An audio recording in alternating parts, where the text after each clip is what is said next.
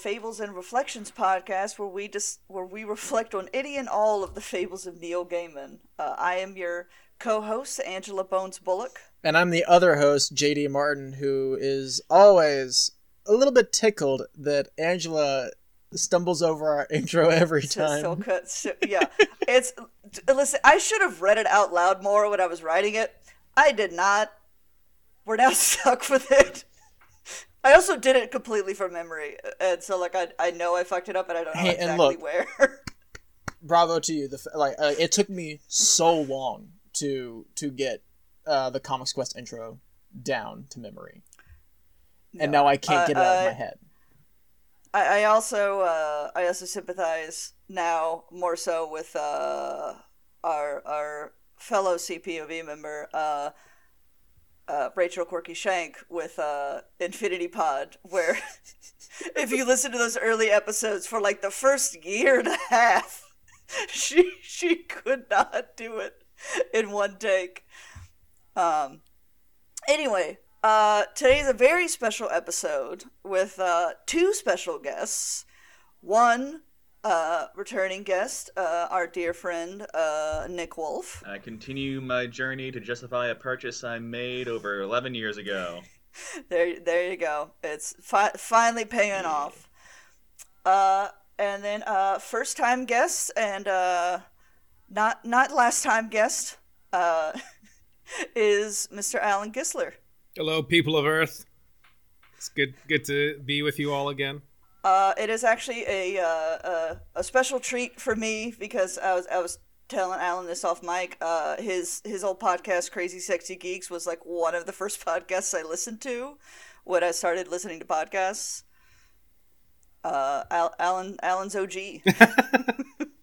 that no, that's that's extremely um, that is extremely uh, heartening and and uh, flattering and, and lovely to hear. And and I also love that you know I've I've been on, on uh, what I think we've done four podcasts together, JD.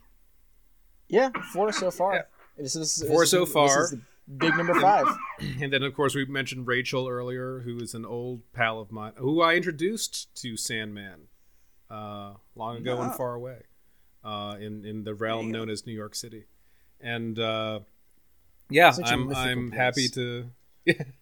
I'm I'm very happy to be a part of this and to uh, chat about uh, a comic that uh, continually uh, brings me joy. In which actually this particular storyline, I on rereading it, I find I relate to it much more as a 40 year old man than I did as like a 17 year old uh, high schooler.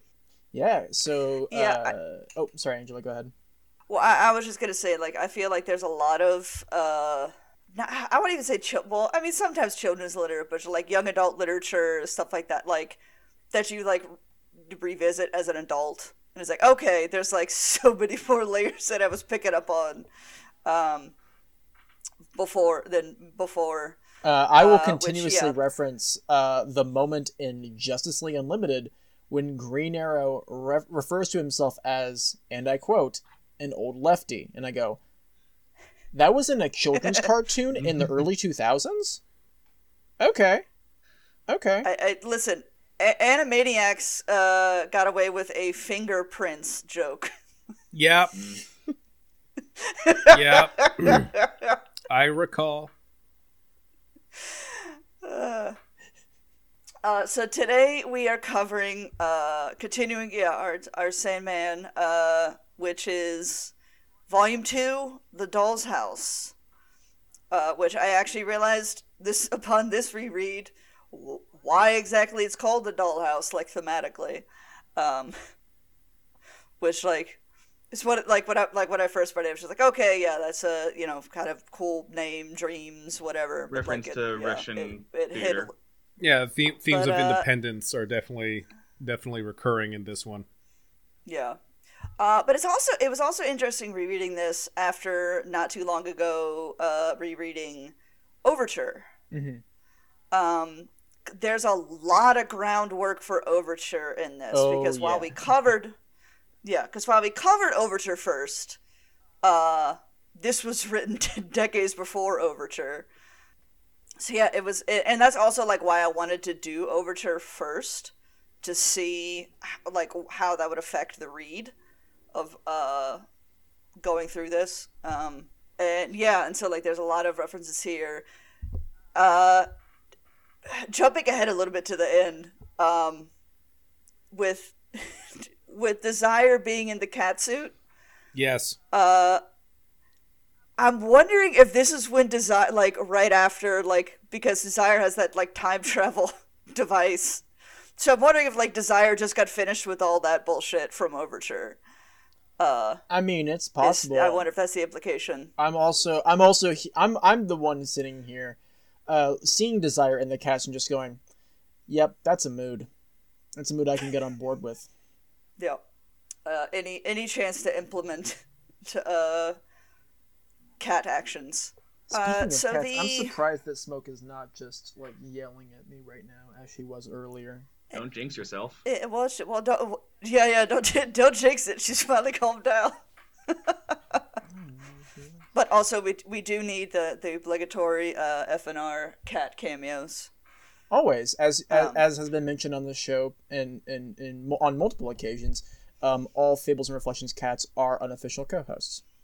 Uh, so let's let's dig into uh, the interestingness of uh, the Doll's House, which I mean, we're talking about Overture laying some groundwork, uh, this laying groundwork for Overture, but it, it like I feel like this is a very key trade, key storyline because it lay uh, it lays the groundwork for like several other, several other uh, storylines down the road. Mm-hmm.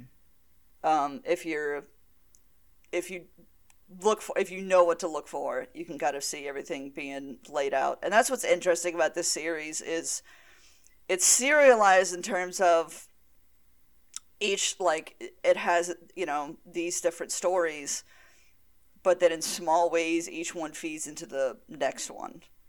Yeah. It's also and... i'm sorry go ahead, go ahead Alan.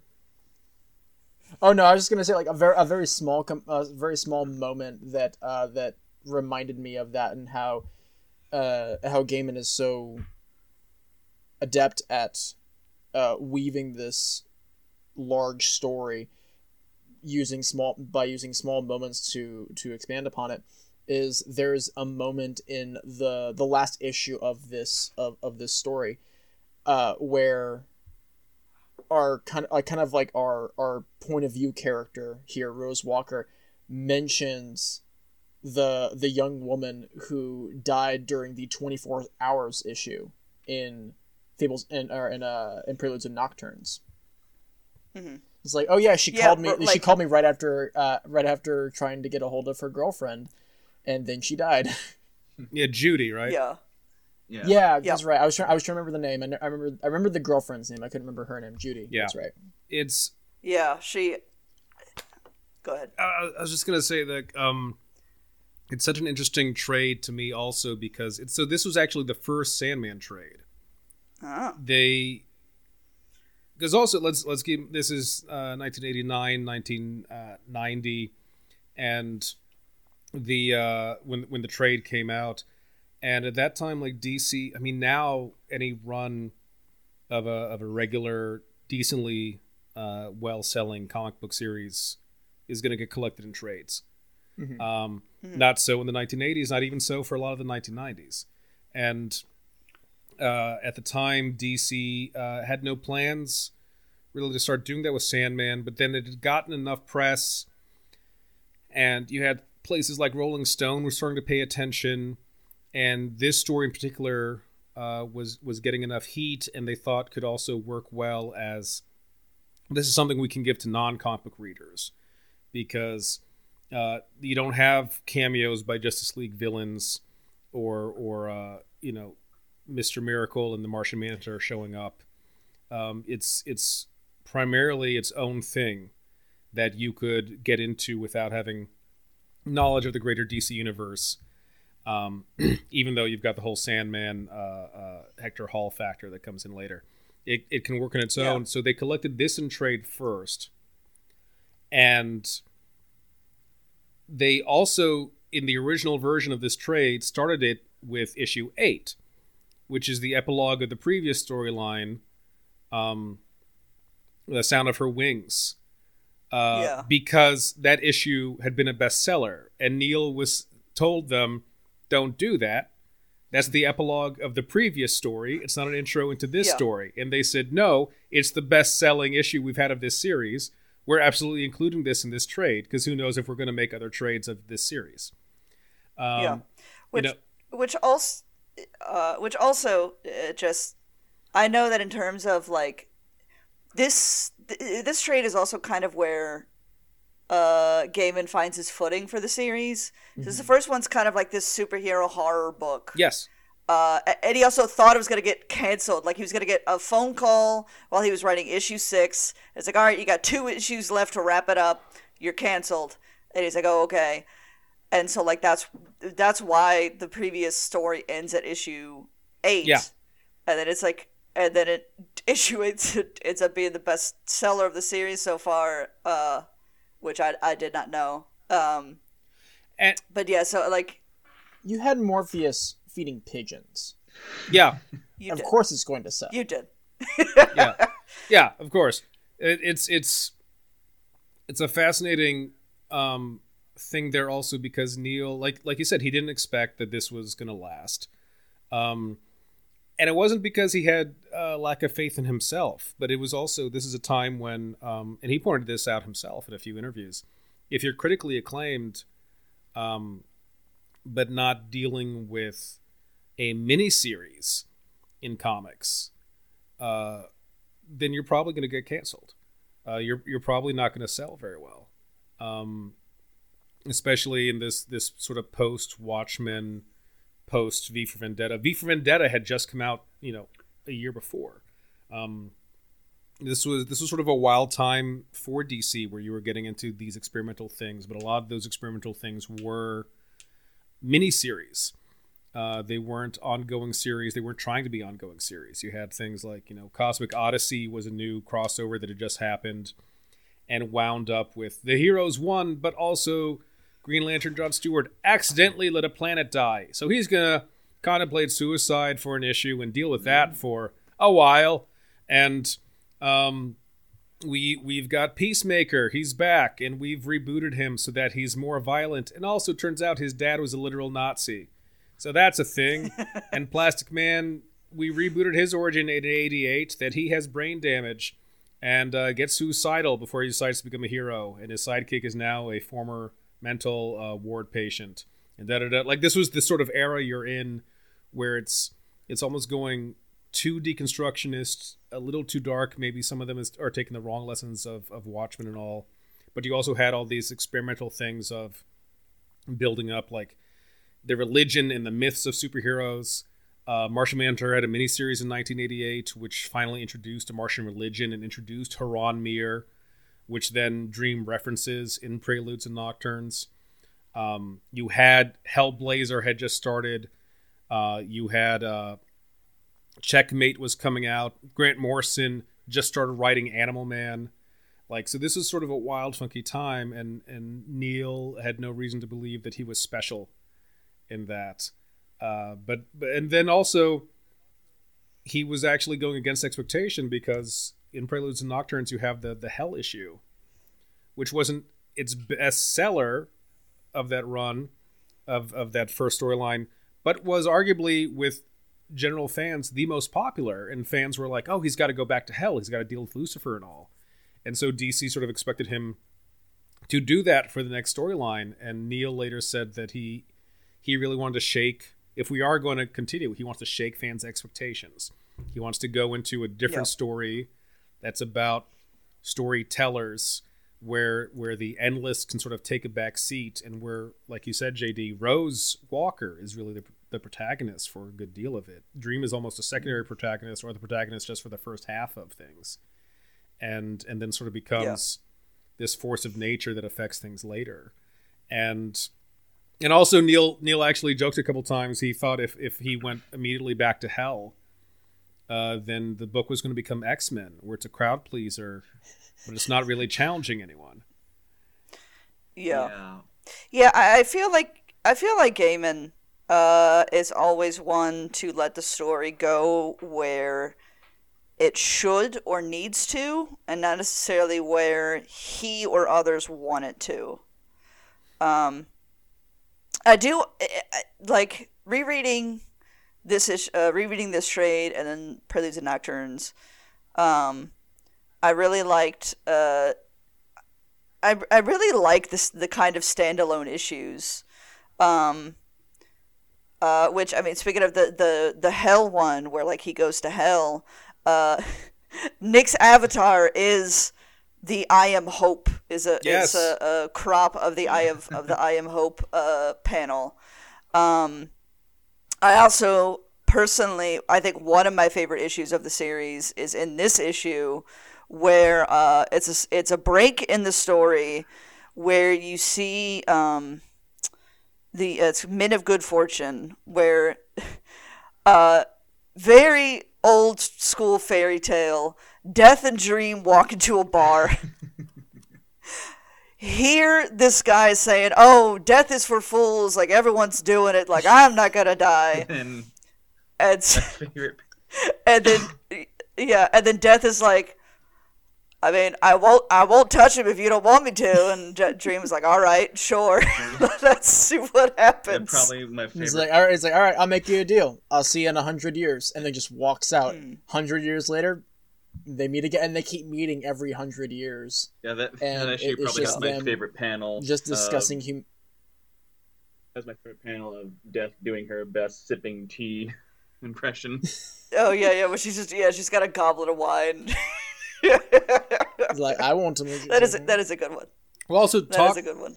Talk about your your point, Angela, about Gaiman lets the story guide him because initially he had that idea of okay, what if what if Dream, if what if Morpheus has someone that he hangs out with every hundred years, and hmm. so they're going to meet again. It's 1989 now. What have happened in the 89 years of different centuries, and figures out that one of those one of those centuries, one of those 89 years, is when Kit Marlowe has just put out Faust and at the same time, Shakespeare has just written uh, Henry VI, which Neil then reread, or actually read for the first time, and like many of us who have read it, knows that it's shit. And and so then that informs the impetus of what if then Shakespeare, I I have him sort of enter a Faustian pact, but instead of damning himself, he's just hanging out with Dream, and that the payment for Dream will be things we will be told about later but but in framing that, just like oh look, it's it's that right year. This happened to Shakespeare. Isn't that interesting? You wind up forming this little like not even C plot, but like almost D plot. Just this one narrow thread underlying now the rest of the series that involves. It's like a, two pages. Yeah. Yeah. That it, it's like. It, it sets up this beautiful thing of of again, Sandman is, is not just a story about stories, it's a story about storytellers and, and the nature of storytelling and what it can do and perspectives. And you have now this introduction of Shakespeare that will lead to two issues illustrated by Charles Vess, which are arguably like brilliant issues that if the rest of the series didn't exist, those two issues would still work beautifully as these incredible stories. One of which won the World Fantasy Award, and they changed the rules so that comic books couldn't win again. And and uh, Oh God! It's yeah. That's the that's actually coming up in our in our next episode. Yeah, there you go. Country. Yeah, it's it's a it's a, I'm it's very a brilliant excited to read. And and to drop and to drop the the Men of Good Fortune, which I agree with you is one is is one of my favorite parts of Sandman. Period. And to drop that in the middle of a quest storyline, um, mm.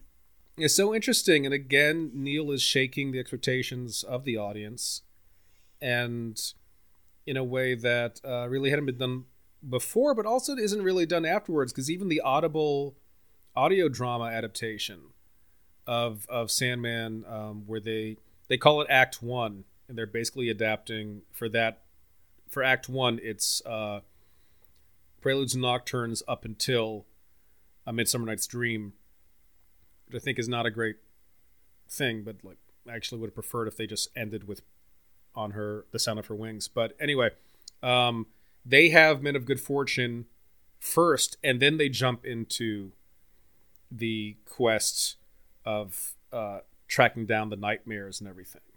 So they first do like yeah. the Nada story and then Men of Good Fortune, and then they jump into the quest and do that uninterrupted. And I, I found that very curious because I get why they're doing that, but it, it seems uh, anti game informed to me, where we're allowed to have interludes and we're allowed to have these weird intermissions um, because it's it's setting up other themes and it's not just a standalone yeah. story in the middle of the quest. It's actually agreeing with the theme of the story, the themes of the story. One of which is uh, how much can people change, and what are the boundaries we put on ourselves. Yeah, yeah, especially with uh, especially taking it taking that out of order because you have him say at the very end of the last issue when like uh with with, with the 50s Sandman sidetrack in the previous issue, uh, which is apparently him and the nightmares have been living in uh, Rose's brother's head, um, which is also an interesting reference to uh, the art references um, Little Nemo. Yes, but in a much darker, which in a much darker fashion, where when Nemo wakes up, it's not oh safe in his bed or like you know just falling on the floor. It's like no, he's in this he's in a basement, piss filled. Yeah, this piss filled dirt floor basement that he's just rotting away in. Chewed on by rats. Um, yeah. Ooh, uh, that was hard to watch. But that was, he even says hard to watch was the, the the rat the rat scene. Yeah, it's it uh it's real fucked up. Uh, but he says so like literally this explosion happens. This house is destroyed. Uh, this poor pregnant woman that has been in the dream for two years. Uh, he's like, all right, listen, uh, I'll eventually come back for that kid because that kid like is is mine.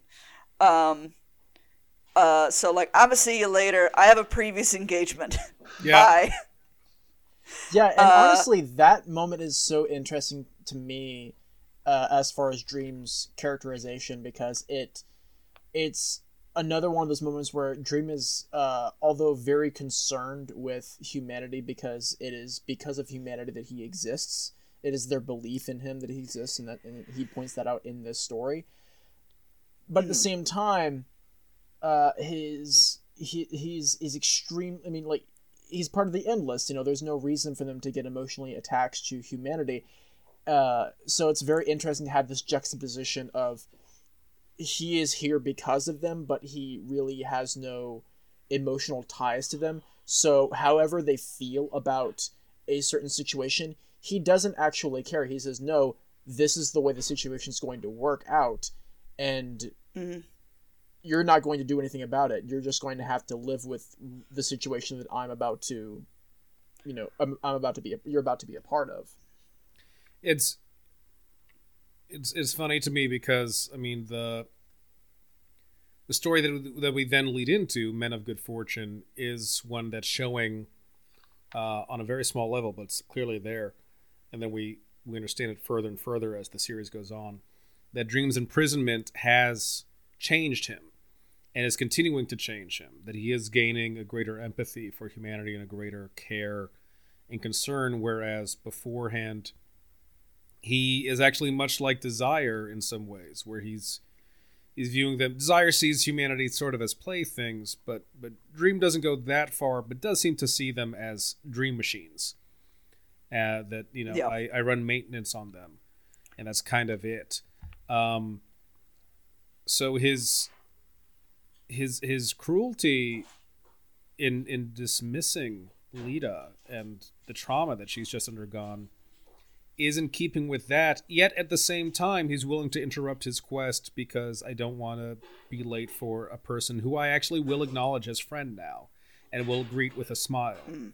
And and after at, yeah. by the end of next issue, you will understand how interesting that is that I can do that now. It, it's it's sort of this weird like he's growing, but he's also not quite there enough. He's not quite at the point where he's grown enough to consider Lyta's feelings because he's kind of pissed off about this situation anyway, and and so yeah. like he he he got a laugh out of some stuff, but he's pissed off about it. He he dispe- uh, dispels with uh, Hector Hall He doesn't look after the kid that he knows has been no doubt abused in multiple levels by the situation. Mm-hmm. He just is. He just blew up a house and was like, "Okay, fine, I'm out. That kid's mine. See ya." And because that's how it is, and and it's it's. I kind of like that. That I, I appreciate that more now. Of uh, redemption and growth arcs are not uh, full swing right away. You know, people are messy, and, yeah. and they can it, they can get a new lesson, but it, it takes them a while to put that into practice. It takes them a while to truly absorb that. Um, which also uh, rereading this and like it, it clicked to me because uh, eventually, eventually you'll find out that the kid when the kid's born, um, he's named Daniel, and the biblical oh, reference of that because I... Daniel's well, just specifically Daniel being in the Bible the interpreter of dreams. Like that like that was right. that's his whole story. His whole story in the Bible is like uh there's these weird ass dreams like what is what do they mean? And he's kind of like I don't know. I, I guess as close as you can get like a, a, a in in biblical stuff uh like being like the like a dream master of just like he, he knows what he understands dreams. Yeah. No, um, I was um, just saying, oh, Daniel, I I recognize I know who Daniel is. Even though I even though yeah. this is at, like this is as far as I've gotten into reading Sandman and yet Daniel is, is will still pop up throughout the DC universe and I'm thinking of two particular instances. There's the Starro story yeah. in Grant Morrison's JLA, which I mm-hmm. love. But the first time I actually encountered Daniel was in Scott Snyder and Greg uh, Capullo's Dark Nights Metal. Sure. Where Scott Snyder was like, I need, I want to have Daniel. I'm gonna have Daniel. I'm gonna go talk to Neil Gaiman. I'm gonna put Daniel in this bombastic as hell comic where Batman rides a dinosaur and the Justice League form a giant mech. And Batman has a uh, baby Super, Superman has mm-hmm. Superman has uh has chain chain gloves for like brass knuckles. Yeah. Yes. At one point, yeah. The uh, that comic is incredible. here, here, to just to these aren't thematic notes; these are just fun publishing things.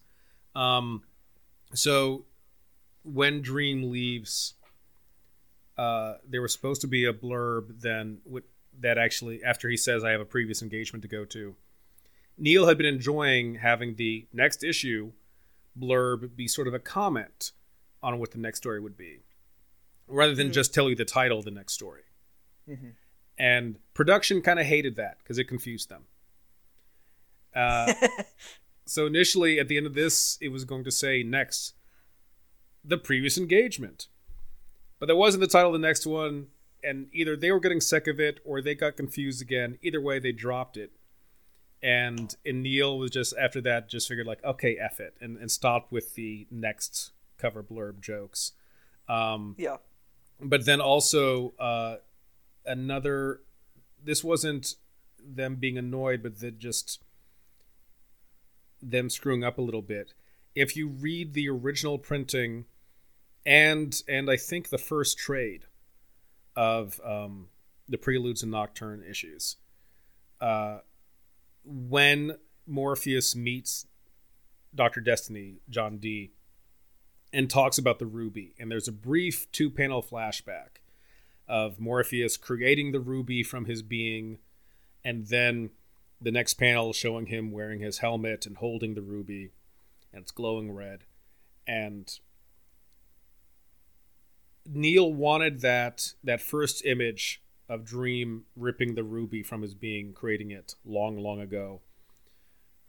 He noted in the in the scripting asking the artist and the colorist that this is young dream and so is pure white including hair. And and noting like this is how a newly minted dream looks.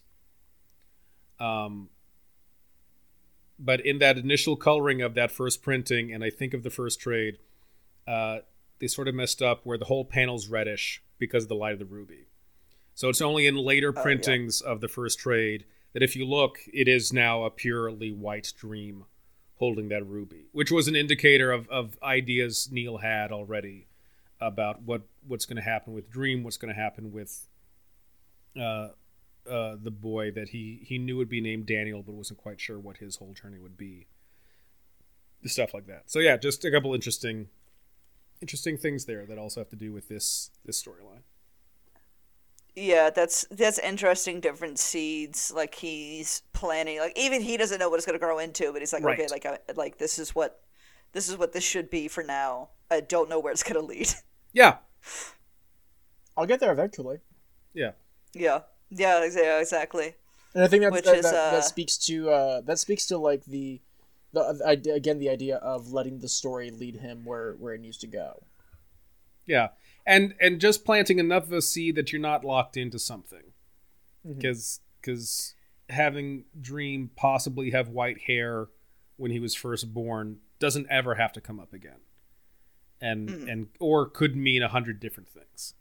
Um, I I know we were talking about Jack Kirby before, and I can definitely talk about Jack Kirby with this story. But I'm I'm curious, Nick, what you felt about uh, reading the first the first half of this quest when we're encountering Hector Hall as as the colorful Sandman with his cosmic whistle, and and Brute and Glob at his side. That's funny you say the first half because I that's actually how I did read this. I read the prologue up to the end of the Hector Hall stuff in one night, and then well, Hector Hall and the Men of Good Fortune, and then the rest of the Corinthian stuff another day. Um,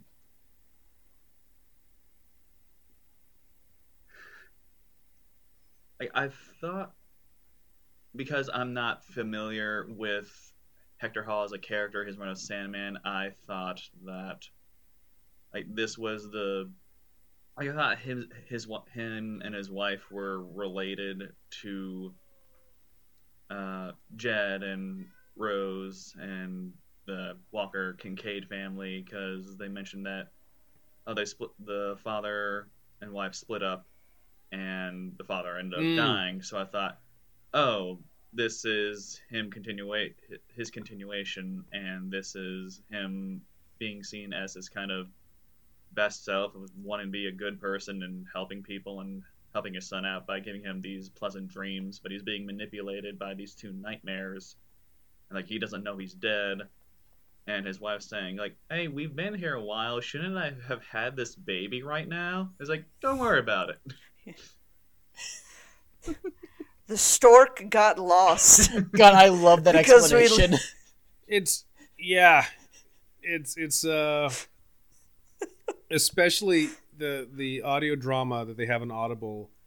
I, I'm forgetting who plays Hector, but he does such a great sort of almost Hanna Barbera Super Friends voice for Hector. Yeah. Of that that's that tracks. That's very much how he's drawn. That's very much how he's drawn too. Like I like I could I could like I could hear that voice, that exact voice of yeah, like that Hanna Barbera like you know, don't worry, honey. Like yes, it's like I, I, am Dream, protector of the dreams of children everywhere. Like my mind, um, my mind went to the very beginning of the Superman versus the Elite movie where they have that cartoon Superman did for charity. Yeah, I imagine that voice.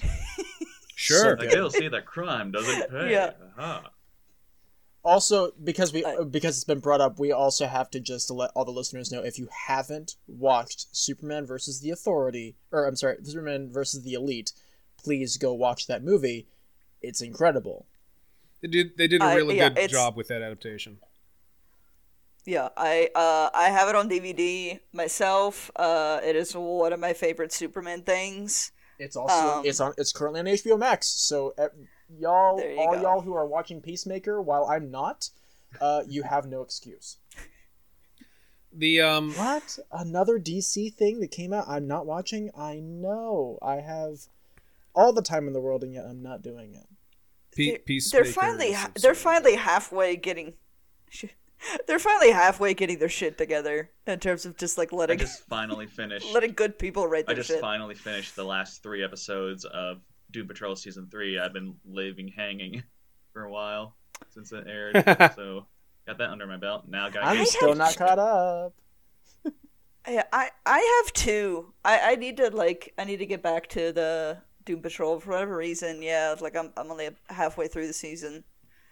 I think um, I'll probably get get to Peacemaker first, just because there's what four episodes out now as yeah. of this recording. Yeah. Yes. Yeah. I will. I will probably. In fact, I might watch the first episode once we get get on recording. Uh, watch the first two episodes because the first episode's kind of half an episode. Well, it's it, it's a pilot. It establishes everything. Like, okay, this is yeah. this is everybody. Um, but okay, yeah, fine. it's I'll uh... watch all four because I well want done. to destroy. Got... I want to destroy my sleep schedule. In fact, am I going to sleep today? Yeah, probably not. I didn't sleep yesterday. Okay, that no, means you should slept, definitely sleep today. I slept. I slept for two hours. I did. I'm. I, am i am doing pretty. And the fact that I have that I cannot have caffeine, I think I'm doing pretty well. Hmm. What type of tea is that then? Herbal. Uh, it's a it's a mango green tea. Ooh. No. Green tea. That's the most caffeine. Yeah. Wait a minute. Oh, is it of any of the teas? Is it? Okay. Yes, it is. Well, cool. I'm getting my caffeine. a swig. no, no, they make. Well, I normally get caffeine tea. through soda, and I can't have soda right now. Soda. yeah. I mean, you shouldn't have soda anyway. That's a whole mess of, of problems. Um, yeah. But uh, so You're right, so, and yet I will ignore that once the once next week comes along. So Nick, would you be surprised to know that it originally, when he was pitching Sandman as a series, uh, Neil Gaiman was going to use Hector, or at least not even Hector, but but this version of Sandman as the main character. Oh, that that is surprising because I, I so, can't imagine it being any different without at least like oh brief reference to Wesley Dodds like we got in the first issue. Yeah, the the uh so yeah, we had Wesley Dodds in terms of Sandman characters. Uh we had Wesley Dodds in the Golden Age. Um who just put people to sleep and left them little poems um about justice and and uh, then later like when we did Sandman Mystery Theater, we talked about um, uh, prophetic nightmares driving him, and that he also left origami, and it was a very actually interesting noir series that's unlike a lot of things DC's ever put out. Um, but then, yeah, Jack Kirby when it came to DC, um, he was doing the New Gods uh, back in the 1970s, and they basically obligated him for, hey, you got to do at least like one issue of a couple other characters, like make make effing characters for us. So that leads to Etrigan the Demon, who's briefly referenced yeah. here, at least his human half, mm. because uh, Hob recognizes that a guy named Jason Blood is also not aging.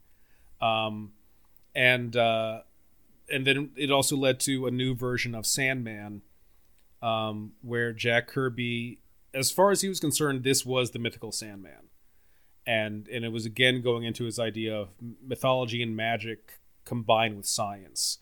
Uh, so he now, was this did... the one that had the that had the gas mask and the fedora? No, so that's the that's the Golden Age Sandman. That was Wesley Dodds okay. who who showed up yeah. in the nineteen uh, in nineteen thirty nine. He first showed up. Jack Kirby did take over for him for a short bit in the 40s, but he didn't give him like powers or anything. He just gave him basically Captain America's costume with like less decoration and just a purple yellow color scheme for some odd reason and gave him a sidekick, Sandy the Golden Boy. But otherwise, he just had a sleeping oh, gas God. gun and a wire poon gun, which which was the grappling gun but sounds dirtier. And uh, yeah, yeah. Um, so yeah, Joe Joe Simon and Jack Kirby took over that version of Sandman for a bit when DC at the time after we entered World War II, they're like, yeah, Sandman's cool, but he looks like a pulp character, so we need him to look like a superhero now. So Joe and Jack made him look more like a superhero and had him have a sidekick. Um, but yeah, he was this while they were was that while they were moonlighting like doing Captain America, but then moonlighting for DC until Stan Lee may or may not have ratted them out. I think this was actually after that. I don't believe they were still moonlighting. I think it was pretty upfront that uh, they were they were because they were tackling lots of different characters at this time. Um, they were also doing uh, the the Newsboy Legion and Guardian for DC. Um, so uh, who also has a costume remarkably and suspiciously similar to Jack Kirby, uh, Wesley Dodds costume, um, and in a shield suspiciously similar to Captain America's costume, uh, shield rather. But uh, but yeah, in in that was the golden age. But then the '70s, Jack Kirby was like, you know, I like the name Sandman, so fine, I'll make a new Sandman for you, and had this dude in gold and with a red cape, who was meant to be the mythical Sandman who used magical tech to protect dreams, and in that first story was protecting uh, dreams of a little boy named uh, Jed. And you saw that he could enter the physical world at least for a short time. Then he would come back into the dream world, and he had two nightmares uh, in his lab called Brute and Glob, who occasionally were like, "Like, let us do a thing, boss," and he's like, "No, it's not your jurisdiction." And he would go off, and then at the end's like, "All right, I need your extra help," and they would come and help. And he ducked out after that first issue for the most part, and then other artists continued on, and and other writers continued on. Uh, Michael Fleischer was the main writer. It was only like half a dozen stories, and uh, almost all of which wound up using Jed again. And Jed was just this boy who lived with his kindly Santa Claus looking grandfather in a lighthouse. And uh, it was just this like oddball, weird sci-fi fantasy series.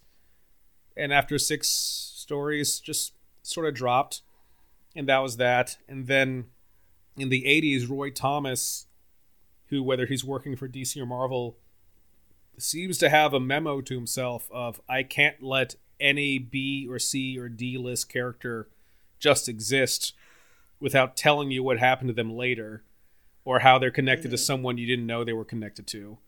So he brought that 70s Kirby Sandman back in a Wonder Woman issue and sort of adulted him up a little bit because some people had criticized like that Jack Kirby 70s Sandman could have been cool if he wasn't quite so kid friendly which in the 70s wasn't cool yeah. we were DC especially was trying to go into more of a counterculture thing um, yeah. So he stood the, out. Yeah, as, the like, Green Arrow, Green Lantern book. Yeah. Yeah, I was about to say, I was like becoming... looking at you, Denny O'Neil. yeah, and and Superman was becoming a cosmic wanderer who was thinking, well, if I help too much, am I am I just becoming a benevolent dictator? Um, and all that jazz, and and uh, so yeah, Roy Thomas sort of adulted him up, almost in a bad way, where he's he was sort of like he he was hitting on Wonder Woman and implying that he'd seen her dreams here and there in like this weirdly invasive way. Um, also, Roy Thomas then gave a, an origin story saying that this this Sandman wasn't the mythical Sandman. There is no mythical Sandman. This was actually a dude named Garrett Sanford, who had been part of an experiment to help the president when he was in a coma, and attacked by a nightmare creature, and so he made a device that sent him into the dream realm. But now he was stuck there and could only exist physically for an hour at a time. And but also he found these two nightmares, Brute and Glob, and blah blah blah blah. And then he had him show up again in a Justice League adventure, or someone had him show up in Justice League adventure, and he was made sort of an honorary member, but didn't accept full membership because again he can only exist for an hour a day physically. And then uh, Roy Thomas was writing Infinity Incorporated, which was a teenage team of children and or proteges of the World War team Justice Society. And Hector Hall was a member of that team as a living man named Silver Scarab. And Lyta uh, Trevor was a member of that team as a daughter of the 1940s version of Wonder Woman. So she's named Hippolyta after her grandmother in that continuity. Oh. Wonder Woman's mom. Okay, so that is a Okay, so that is a reference. Okay, right. I was wondering about that. So then uh a couple of things happen. One, Hector, because of an, an Egyptian curse, blah blah blah, there's an actual Silver Scarab spirit that takes over his body. He turns against the team, sacrifices his life to like destroy the spirit, but also kills himself in the process. And as he's dying, learns Lyta's pregnant. Well, at least you know I live on through my child. Boom, he's dead. And at around the same time, the Crisis on Infinite Earths crossover happened, which rebooted parts of DC canon and had the Justice Society and Justice League now coexist in the same universe. And so part of the rewrite had to be well, we only have the one Wonder Woman. We're not going to say that there was a, a, duplicate version of her existing in World War II.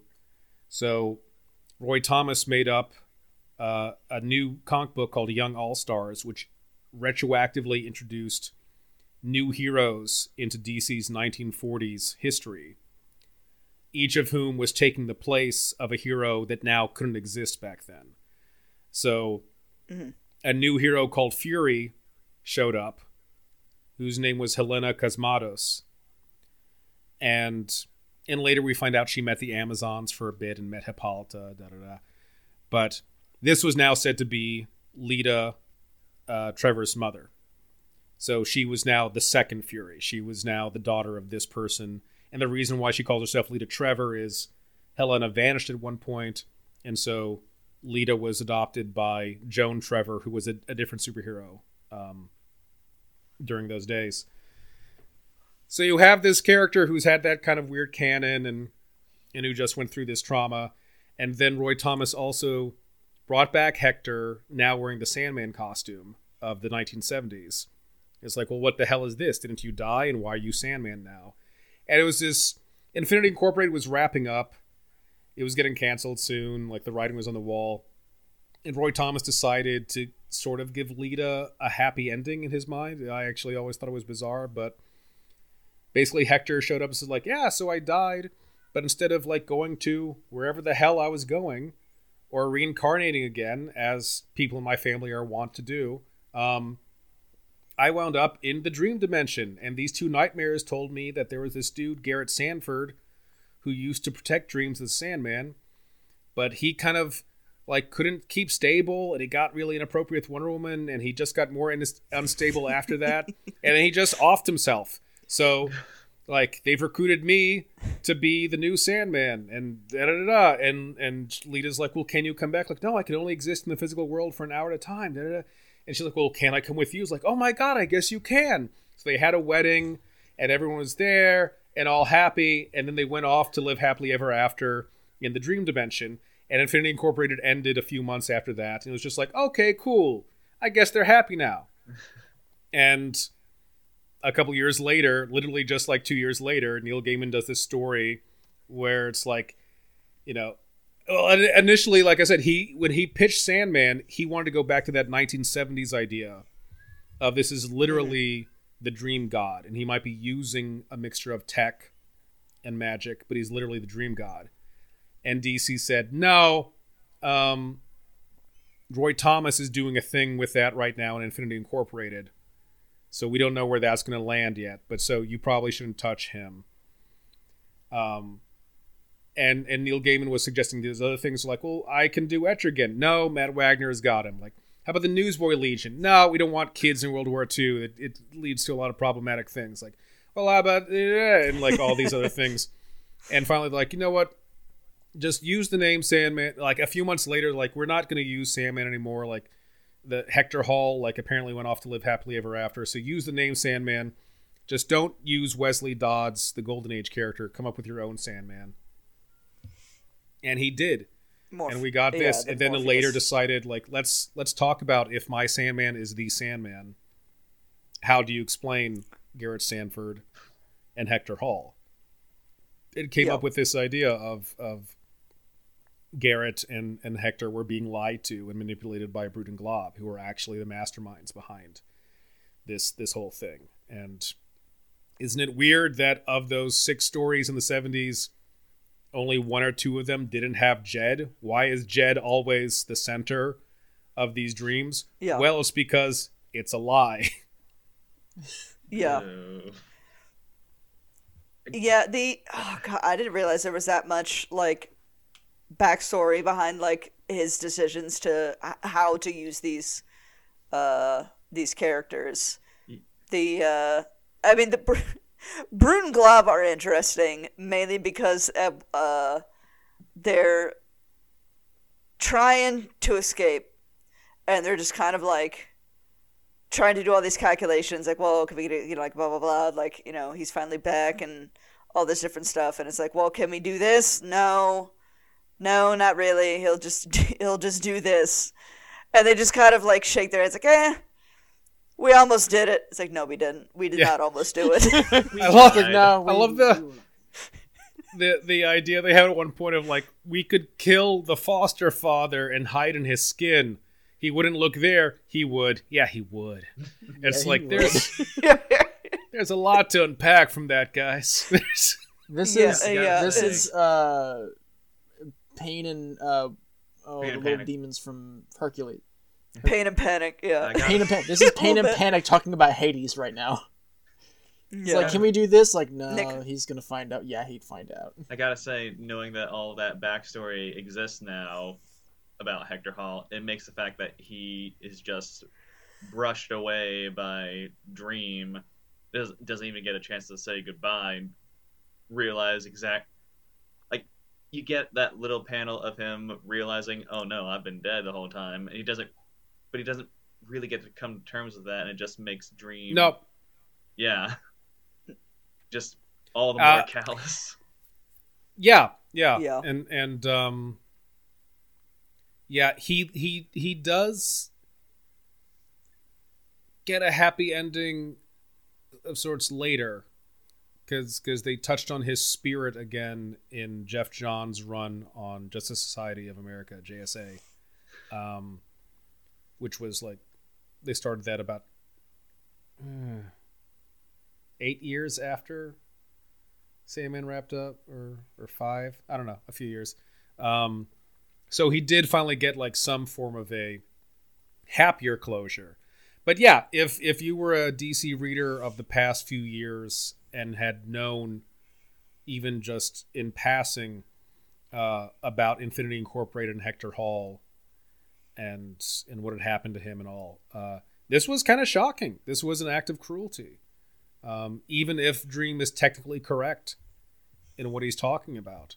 Um, yeah, yeah, this was this was messed up. Uh, and and well, uh, yeah, it, it, and then and then on the other hand, like if you were um, nerds who knew the the history and backstory, it was fascinating to watch Gaiman touch on because again, like it's it's not like you had the best of Jack Kirby trade out showing his run on the Sandman from the 70s. Yeah. So you had to be a bit more of a deep dive nerd to know what he was referencing. And if you did know that, and saw how he was weaving that into this new retcon tale. It was both fascinating and possibly cruel, but also, again, like I was talking about before, this is the age of cruel revisions where we're told yeah. Plastic Man is not funny because he's funny, but because he's literally brain damaged.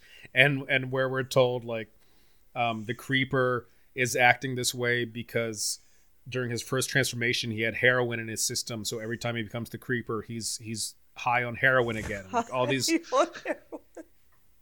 oh my god! Yeah, I hated that reboot. They they did away with that a few years later. But I mean, this was this was the especially with the British invasion where they're all coming off of the Margaret Thatcher um, uh, uh, administration and everything. Like there's this uh, dystopian, cynical deconstructionist view that that's permeating a lot of things, even if they're arguing for hope in the end. Yeah. Well, I, I feel like also specifically, possibly the reason the British writers specifically were like that. Uh, I think to a certain amount, to to America's detriment, we have not had a war on our shores since. Uh, well, I mean, from a foreign power since 1812. Uh, right. But then also, but then even, uh, even just any type of war was like 1860 was the Civil War in the 1860s. Mm-hmm. So like psychologically, we are just so far removed of like the cost of war and what it does, and like uh, Gaiman and all of them, like their parents are of the World War II generation of just like seeing London get fucking destroyed, like just absolutely obliterated, and then you have the slipping, slow slipping of the power of the the English Empire, uh, as well. Just like just loss after loss after loss of like this colony is now like its own country because they just said fuck you like uh and like even if you agree with decolonialization like that is i feel like we're kind of having that now uh in america of just like this feeling of our slipping of being the cultural superpower going away like the biggest shows on netflix right now are Korean. Like they're, they're South Korean, and I think that's like that's fucking with some people. And I think it was I think it was fucking with the English sensibility of like we are English, we are like yeah. our empire always has the sun on it. Like Oh yeah. Uh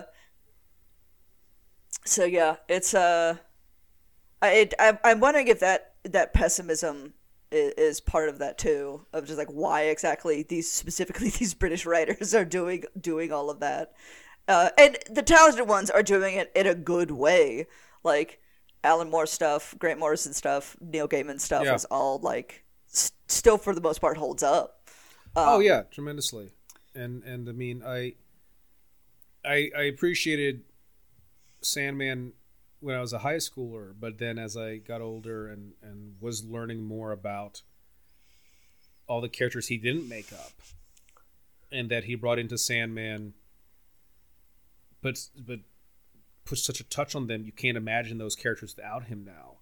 Uh, I became fascinated. Yeah. Because, like Hector Hall as Sandman, like I really can't go back to any of the Hector Hall comics and look at it without that lens now. Um, because frankly, it's more interesting anyway than you took over mm-hmm. for a dude we barely knew who then apparently committed suicide, and and you're just living it up in this weird dream dimension. Like to to have it be this. Um, you were a victim of your own fate, especially, frankly, for the the character of Hector Hall was someone who was constantly, um, if you look back at his old comics, is a victim of constantly feeling like he's not living up to a legacy while trying too hard to live up to a legacy and carve out his own legacy. So there's sort of this tragic poetry to him ending this way mm-hmm. of thinking he's inherited a mantle that actually is meaningless, at least of how it applies yeah. to him. Um, but then also just their like Alan Moore, Grant Morrison, Neil Gaiman in the in the eighties are weaving all these threads creating new mythologies of either of, of both their own characters and previously existing characters and making it as if that was always the world um, mm-hmm. like the fact that lucien the three witches cain and abel destiny yep. and eve uh, who you only see briefly later in the series were all previously existing DC characters who were host characters yeah, from their horror books. Yeah, yeah, yeah they were host characters of their anthologies. Uh, uh, you had um, Cain. Cain was uh, around issue. Uh, what the hell issue was it? One seventy five. Uh, took over for the the House of uh, Mystery, and like you just saw him there, like talking to gargoyles and and being all creepy and talking about himself as like as if he were your landlord, you the you the reader. And then mm. uh, not too long after that, Abel shows up in House of Secrets, uh, where he's taking over this house where a ghost seems to be telling him he's the caretaker now. And Cain actually shows up, giving him a little trash talk and uh, before yeah. before Abel starts launching into like, oh, but here's a story that'll show you I'm not afraid of cat, you're afraid of cat, yeah, and Abel keeps talking to someone called Goldie who we don't see, and that yeah, there's a little, there's a little yeah, like and we never we never saw Goldie until Sandman, and and yeah. like Lucien uh, showed up in in um, not Weird Mystery Tales. He was in. Uh, oh, he was in Weird Mystery Tales. He he was first in Weird Mystery Tales. He showed up there meeting Eve, who had taken over as the host there, and then he was the host of Tales of Ghost Castle.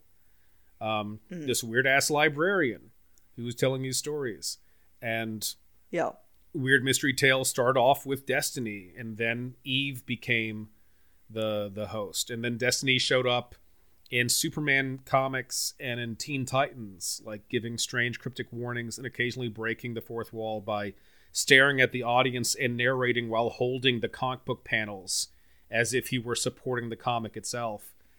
And and and the three witches that they were literally from um, the witching hour and that their introduction used to be like it's midnight uh, bong it's the witching hour and that's literally how they're introduced in preludes and nocturnes like screaming the witching hour as the three of them appear and when they appear in uh, before rose walker you can see a clock in between the panels behind them sort of emulating that again.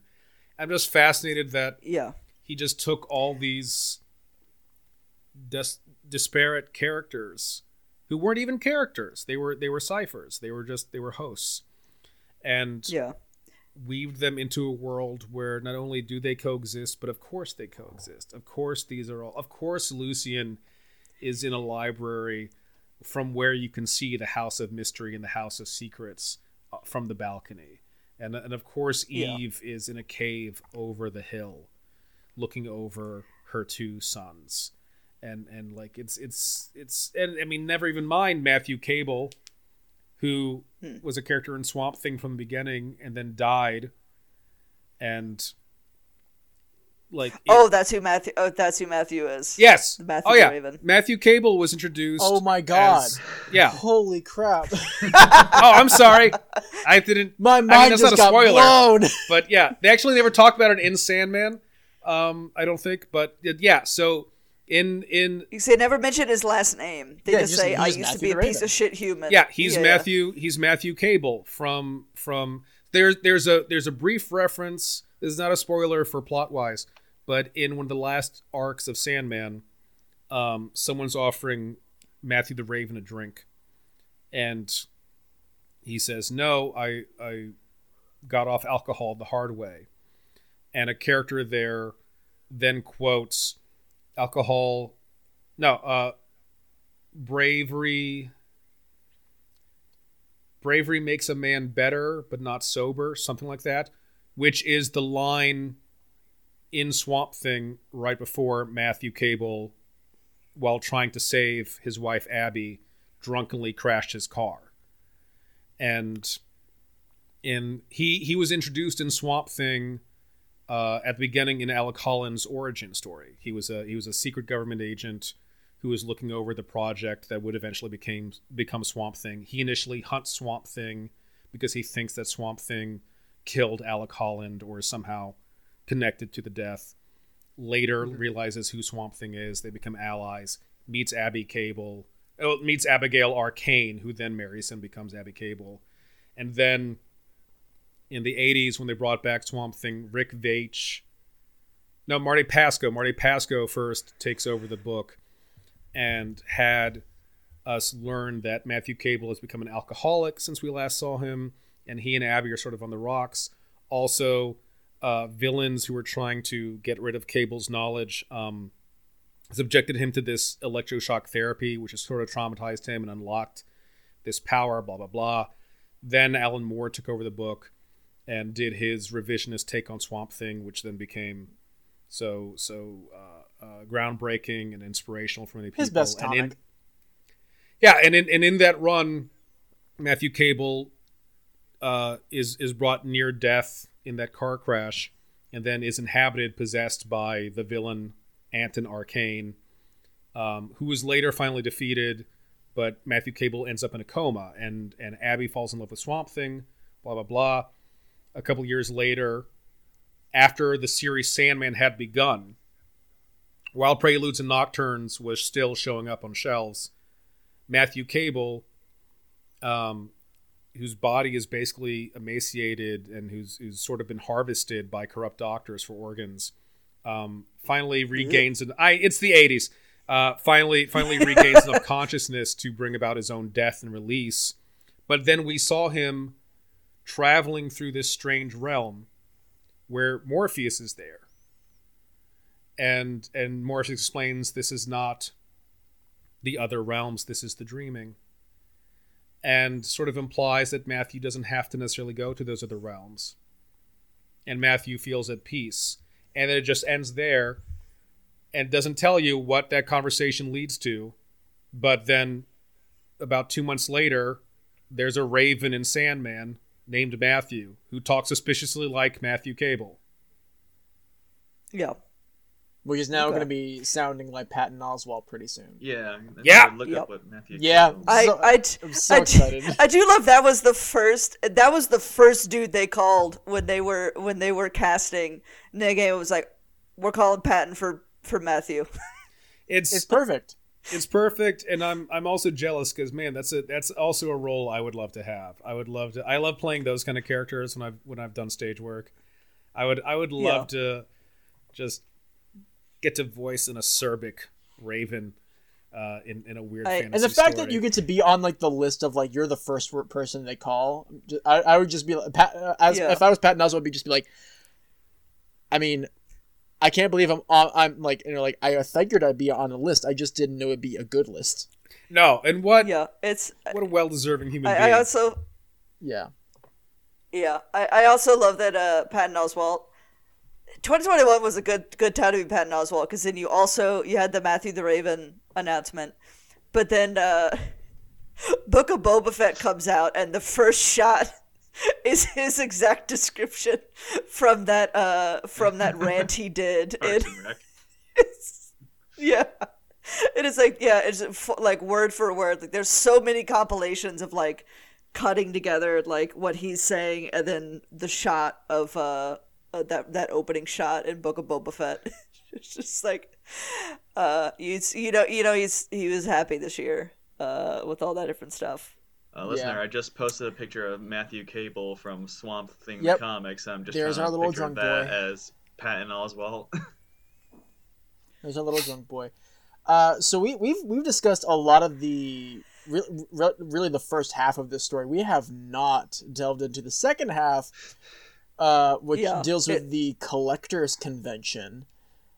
Um, yeah, which the serial the convention, which, which, I'm kicking myself for not picking yeah, yeah. up on earlier. I know. I'm mad at myself too because yeah, that was like, like right before issue, before... like right before issue five, where Rose and what's the name, Gilbert. Gilbert. Gilbert.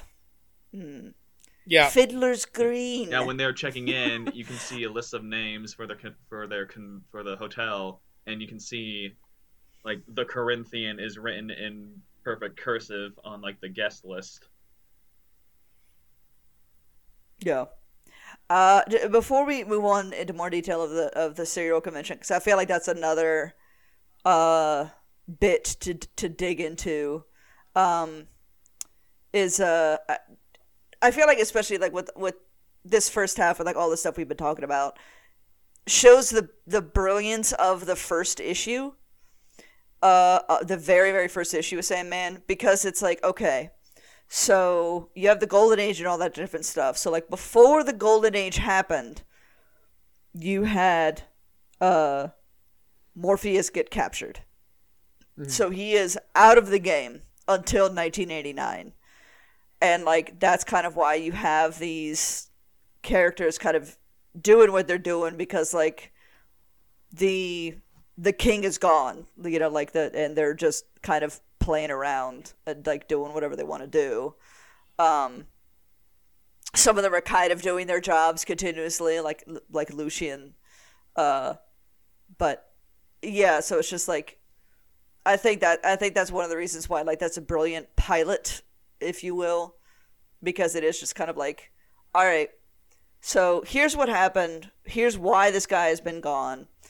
He shows back up, and then this is how he's gonna bring back the existing world to kind of like how it was originally, or like a version of like what used to be before he he went away. Um, he's coming and just and, be uh, like, "You screwed everything up. It's now yeah. I'm gonna have to come back in here." and clean up the mess. Yeah, it's mm-hmm. it's a great it's a great bit of world building because Neil could have gone the route of he's always been here, you just didn't know it, and instead decided, well, no. If he's always been here, like there are too many cosmically aware characters in DC. There's the Phantom Stranger, there's the Spectre, there's mm-hmm. Etrigan the Demon, uh, there's the various incarnations of Merlin.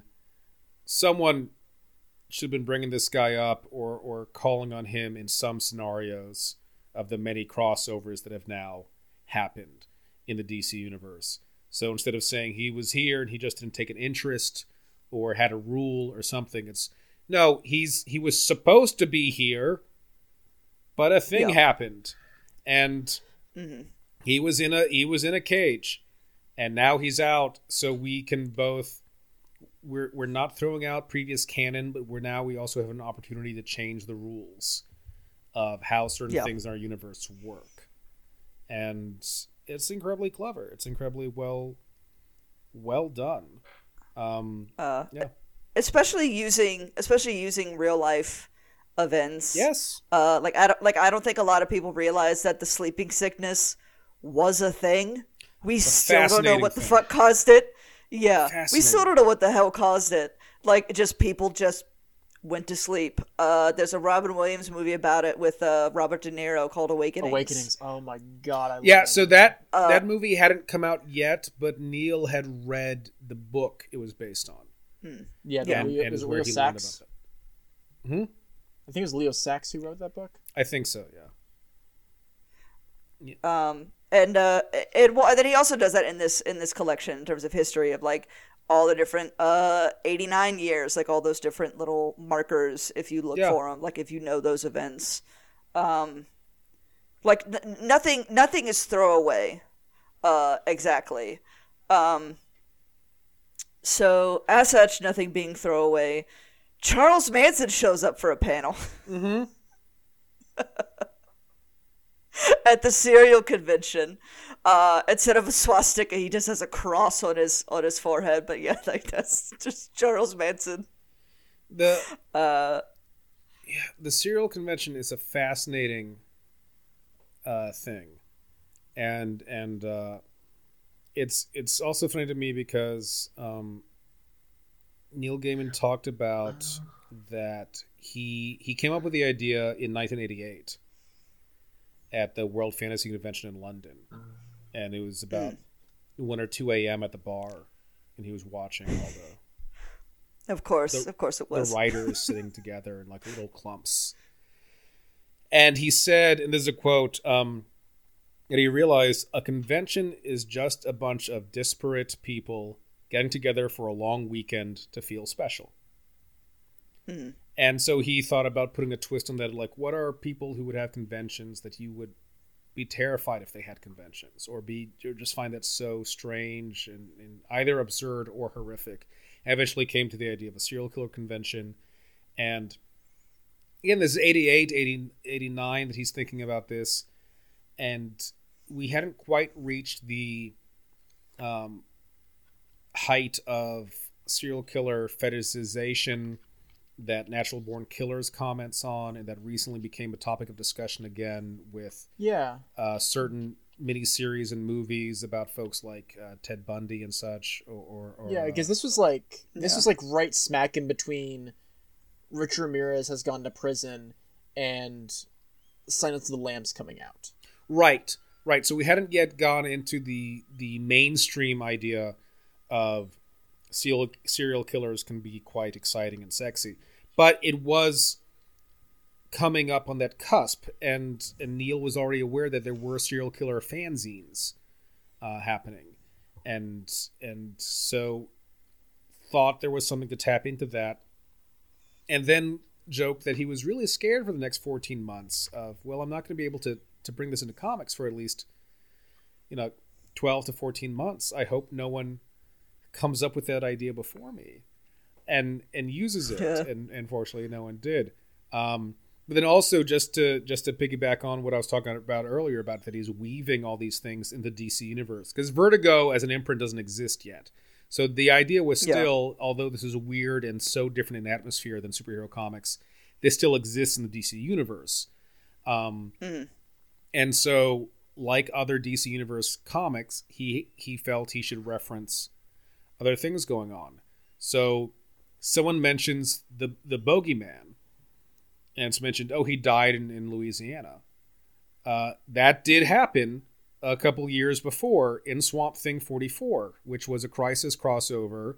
There was a serial killer called the Bogeyman who sees Swamp Thing, believes in his delusion that Swamp Thing is his replacement as this great killer of humanity, um, tries to escape, and and basically drowns in the swamp. And Swamp Thing himself is kind of unaware of this whole thing happening, and uh, and the family man, who they're hoping will be their guest of honor and doesn't show up. Well, that's because at that time he was fighting John Constantine in Hellblazer and he had first appeared in Hellblazer 22, um, and then a couple months after this storyline wraps up in Sandman, he's he dies, um, and is killed by by John holding a gun and another guy Samuel forcing John's gun to fire um, after he had killed John's father, and and so Family Man is this serial killer over in England that's dealing with Constantine. Um, so you have those two links to the wider DC universe. And also, that was sort of a hint for any comic book fans who are also reading Swamp Thing. When this guy shows up saying that he's Bogeyman, if you read Swamp Thing, you could say, No, you're effing not. And you would know yeah. before the other characters, yeah, this guy's a phony. Um, and, and, uh, and yeah, and, and, and also, like, just, just along with that, Funland was supposed to be called Disneyland. Ugh. And was supposed to have yeah. Mickey Mouse yeah. ears rather than wolf ears. But then DC Ooh, got got very scared at the end. and was like, maybe we should change that. And, and Neil is like, yeah, fine, give him fine. wolf ears, and it'll go with the Red Riding Hood thing. Yeah, it's well, it's also still pretty obvious, like, yeah, what he's actually supposed to be. Um, yeah, he's uh, especially like, which is a little bit terrifying, and they even made like a gorilla horror movie kind of based around that, where it's just like this idea of like, oh, the happiest place on earth, like, but as such, if anything bad happens, they don't want you to know. So like they will use all of their power to keep it quiet. Is that that uh, um, uh, Escape from Tomorrow movie that I always see? I Sounds right. Think so. Uh, yeah, but like they they gorilla shot a lot of that in in Disney World, uh, which is a hilarious prospect. Um, he also what I like about the serial convention, he also does kind of this commentary of like the psychologies of these types of people. Yeah. Um, so you have uh, the religion panel at the serial convention where Charles Manson is screaming, I am a merciful yeah. God and a just God, for I release men and women and children from the suffering and torment of their lives, and I give them a new life in my heaven. And then this guy in a, in a suit and tie and uh, neat haircut says, uh, As a born again Christian, I want to disso- disassociate myself with this madman. I do the bidding of the Lord. I wash their robes and make them white in the blood of the Lamb, with my hammer, with my love. See, the, see, the brown hair threw me off. I didn't think Charles Manson. I thought Adam uh, Alan Moore. Uh, well, it's the, the it's the X, which like because yeah. because uh, he gave himself that that not that swastika right. tattoo on his forehead. So like that's that's what did it for me.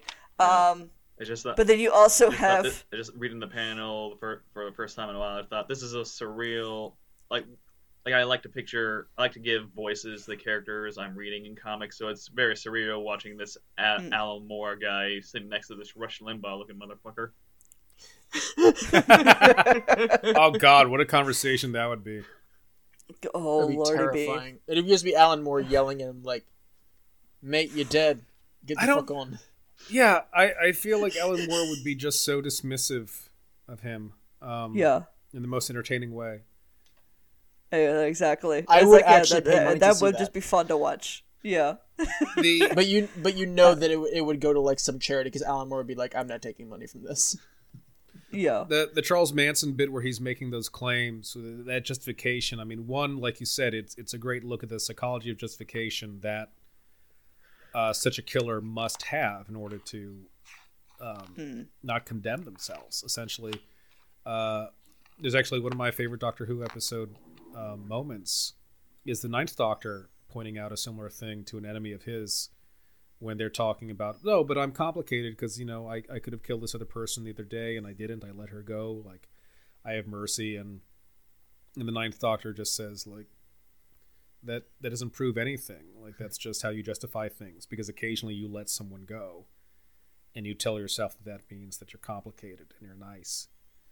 And is that and that's not like the Simon Pegg. That's not the Simon Pegg to me. No, it? it's it's Boomtown, um, which is I want to say the eleventh episode. Yeah, it's the eleventh episode of season one. That's the episode where they have okay. dinner in a nice restaurant, but are always trying to yes. kill each other. Yeah, that's a great scene. Yeah.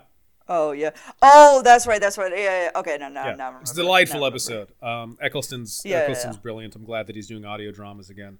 Um, yeah. The but you mentioning that remind makes me think like the, it's that he then ha- like Gaiman then has like a refutation of that later with the Corinthian go uh and the other two killing the fake bogeyman and him right. saying like you know like we're like we don't kill to kill for religion we don't kill for this or that we kill to kill and that's all yeah. and that's all there is to it yeah it's it's an interesting thing um because you you've got well also quickly before i forget it the the charles manson thing well, another thing that it reminds me of there's a great book called Mind Hunter by john douglas who was one of the early profilers of the fbi Yep, there you go. Yeah. I literally have that on my bookshelf right yeah. next to me. Uh, did you did you get to where he interviewed Manson? No, I'm very I'm still very early on. I think I'm uh he's like he's about to actually like start really interviewing people. Okay, so there's there's a bit where he talks about when he met Charles Manson that at one point he was asking him um, what's the deal with you not taking direct action? You you had your your posse, your cultists do things for you. Mm-hmm. You were there, you were leading the charge, you were giving direct orders, but what was it that kept you from just picking up a knife or a gun and doing it yourself?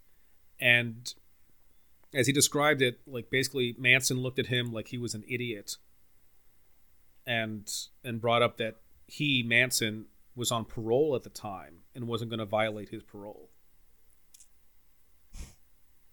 and that sort of banal uh, uh, stickler for the rules while you're inciting murder is that twisted yeah, kind of horrific murders too. Yeah, like yeah, absolutely. It, it's it's it's something that I find reflective quite effectively in the writing for the Serial Convention. But I also find it great that Neil is not himself um, glorifying any of these people because by having it in a convention, yeah. by having it in a not great hotel with yeah. you know no decoration, just tables and people sitting next to each other, not necessarily wanting to sit next to each other, never going to anywhere more exciting than the hotel bar, and how they're talking mm-hmm. about things and the topics they're choosing to talk about it's really showing you like these aren't sexy, interesting people.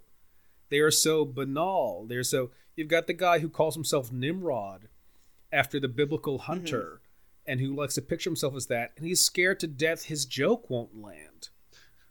And yeah. and it's just like this is a great commentary. It's it's it's presenting what in another author's hands would have been um, a a absurdist glorious violence scenario, a true horror scenario, and it keeps the horror while also demystifying it and and showing like yeah. these guys are schmucks. Yeah, it, yeah, I yeah because you have uh the kind of thesis for that bit is said by Dream, which is um and you, you that call yourselves collectors, until now you have sustained fantasies in which you are the maltreated heroes of your own stories, comforting daydreams in which ultimately you are shown to be in the right. No more. For all of you, the dream is over. I have taken it away. For this is my judgment on you, that you shall know at all times and forever exactly what you are, and you shall know just how little that means. God, Neil Gaiman is such a good writer. Nick, you look like you have something to say. Uh, um, uh, I just been holding on to this about how, like, how I didn't pick up that serial convention. I didn't pick up on the obvious pun. Like when at the very beginning when we are at the convention and we see people like dressed up kind of plainly, kind of like um and, like sort of bondage, sort of village people gear. I thought is serial like an 80s gay slang term? But then we got to the more violent stuff like, "Oh, fuck me, serial. I get it." Yeah, yeah, yeah. that would honestly be very interesting if it was. yeah. Um, no, yeah, definitely be. Just, just in another like random trivia note. Um, originally, Neil, Neil didn't have a lot of censorship issues, um, but occasionally, someone was saying, "No," and uh, for instance, actually at the beginning of this storyline, when uh, back to the Nada short story, um, who who hopes to love Dream, then finds out he's one of the Endless and rejects him. Um, when she's going through this whole thing where one of her one of her strategies to make herself less desirable is to to break her hymen. Um, initially, the reaction of the young man who's hearing this story for the first time was that he would grab his own groin out of sympathy pain. And and they said no because it looks like that's a different reaction. Uh, and they're like oh, okay fair enough fair enough. And so so they yeah. dropped that. But then another thing they dropped from this storyline is initially uh, there was a, a bit in the serial killer convention where one of the panelists is talking to another panelist briefly talks about masturbation and then starts talking about pulse racing and everything. And he realized that the pulse is racing because of killing. And that to this person, that Neil Neil was trying to set up a dichotomy of to this person, like masturbation is a mechanical thing that actually has no real appeal, whereas killing is where excitement and intimacy comes from. And Karen Berger, uh, who was the editor of Sandman and, and, basically became the spearhead of Vertigo, uh, wrote Neil uh, a note which has been given to different writers in different forms over the years at DC. Uh, but in this case, was worded: "People don't masturbate in the DC universe." and it's so like they, Batman they doesn't give head.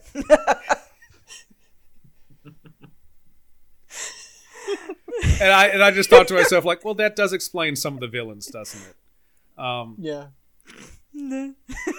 Because you know, there's a reason why Batman's seriously. going out every night. He can't stay in mm-hmm. But uh, but yeah, it's it's such a wild um story, and and I I find it I find it both more and less horrific than the 24 hours in the diner chapter of preludes and nocturnes because I will sometimes I will skim that chapter. me up. Yeah, yeah, no, I it's yeah, I did too. Yeah. this, this past time because I've already read it like two or three times. It's like, no, Not yeah, even. I've, I don't need it. Yeah, as I've gotten older, I've gotten a little more sensitive. Um, I definitely more easily cry at movies now, and one of the things is also like I can acknowledge that you know I get what you're doing, but I don't necessarily have to be a participant in certain forms of of violence yeah. in literature. Nothing against you writing about it. That's fine. Yeah, yeah. I'm just gonna press fast forward or skim through the pages a little bit. That's well, that's my deal. But I don't do that for the serial killer convention for the most part. I actually find it just maybe because they're making it so banal. Uh, I find it easier to digest. Yeah, I. Th- yeah, I, I also eventually want to uh, read. Um, I forget her name, but she was at the. She was a reporter for the New Yorker at the um, Nuremberg trials. Oh, and, she, and her and her collection her collection of, of articles it was turned into a book called the banality of evil uh, which is like she's just sitting up there watching these nazis get put on trial and just so many ish like so many of them it's just like uh, you know like i was you know a bookkeeper just like moving stuff around which is people's lives you know like um her name was hannah arendt hannah arendt thank you. Thank you jd um yeah because it, it banality is the evil is very banal. Every like it it just is. It's not uh the the the mustache twisting.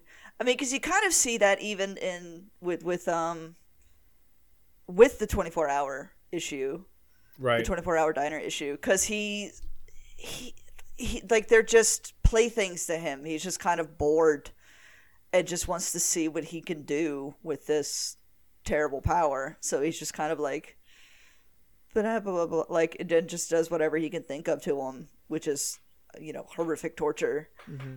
Yeah, the the movies make you think that true evil is going to sound like Doctor Doom or Hannibal Lecter, and usually half the time it sounds like um, Roy Cohn or Donald Trump, and it's it's mm. a very different feel. I mean, Speaking to that, we haven't talked about the Corinthian, who who is both incredibly enticing as an evil villain, but then I think his ending again drives the point home of you're not special.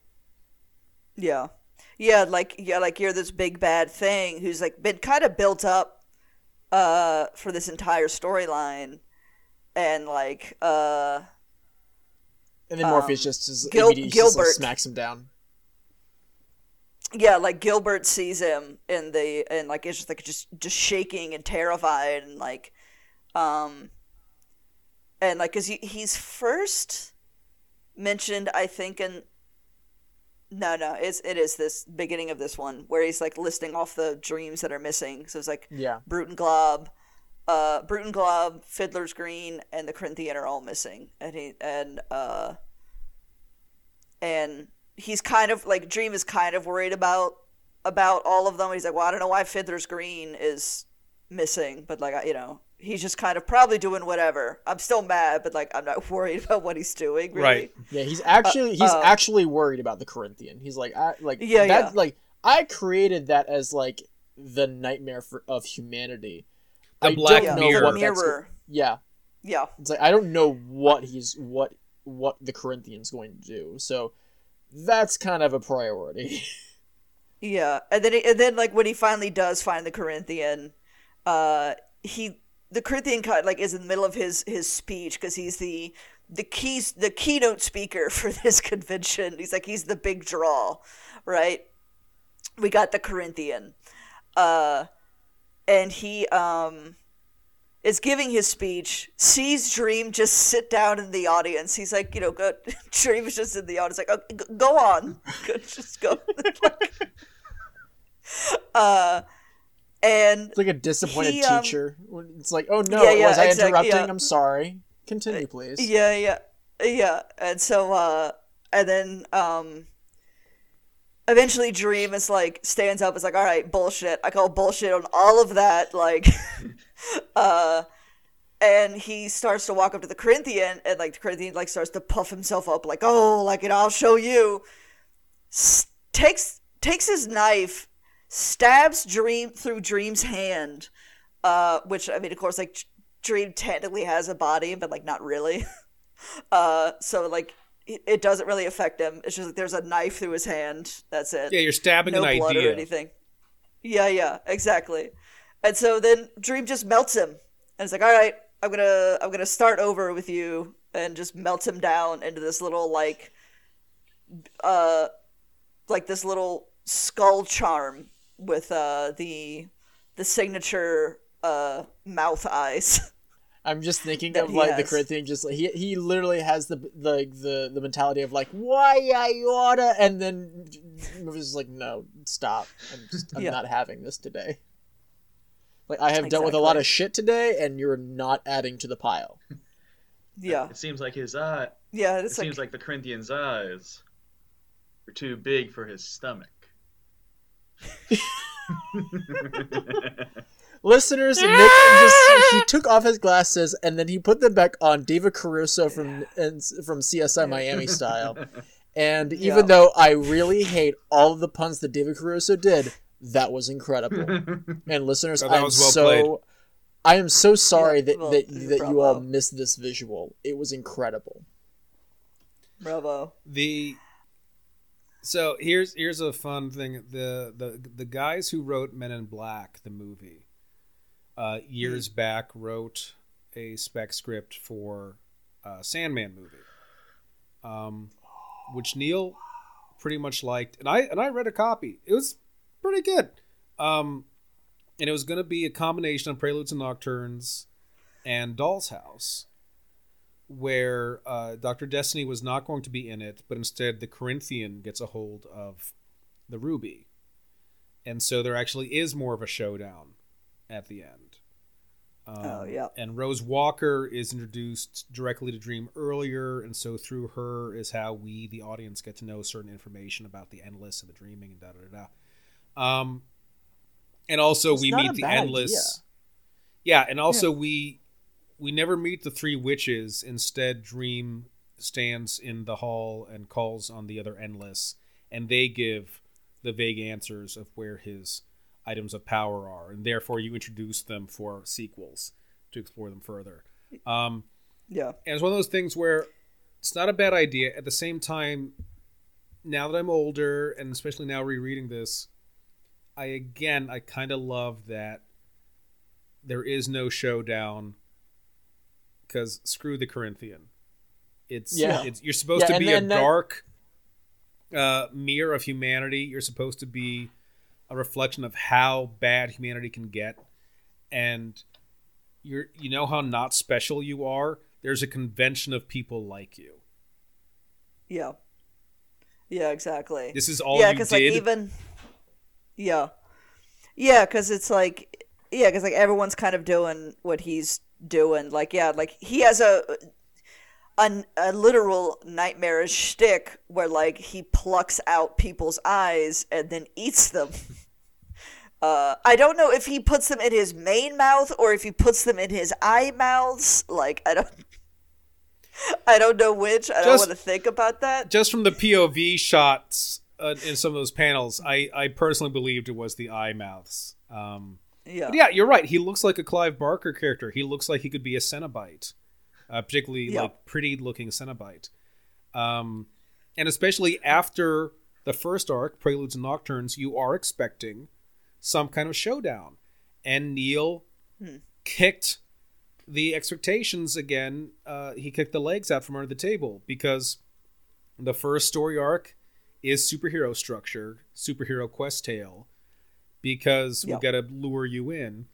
Now, oh, we're selling enough that we can actually do this series. Okay, we're doing a different thing, folks, and and there is no showdown because this kind of evil is not sexy.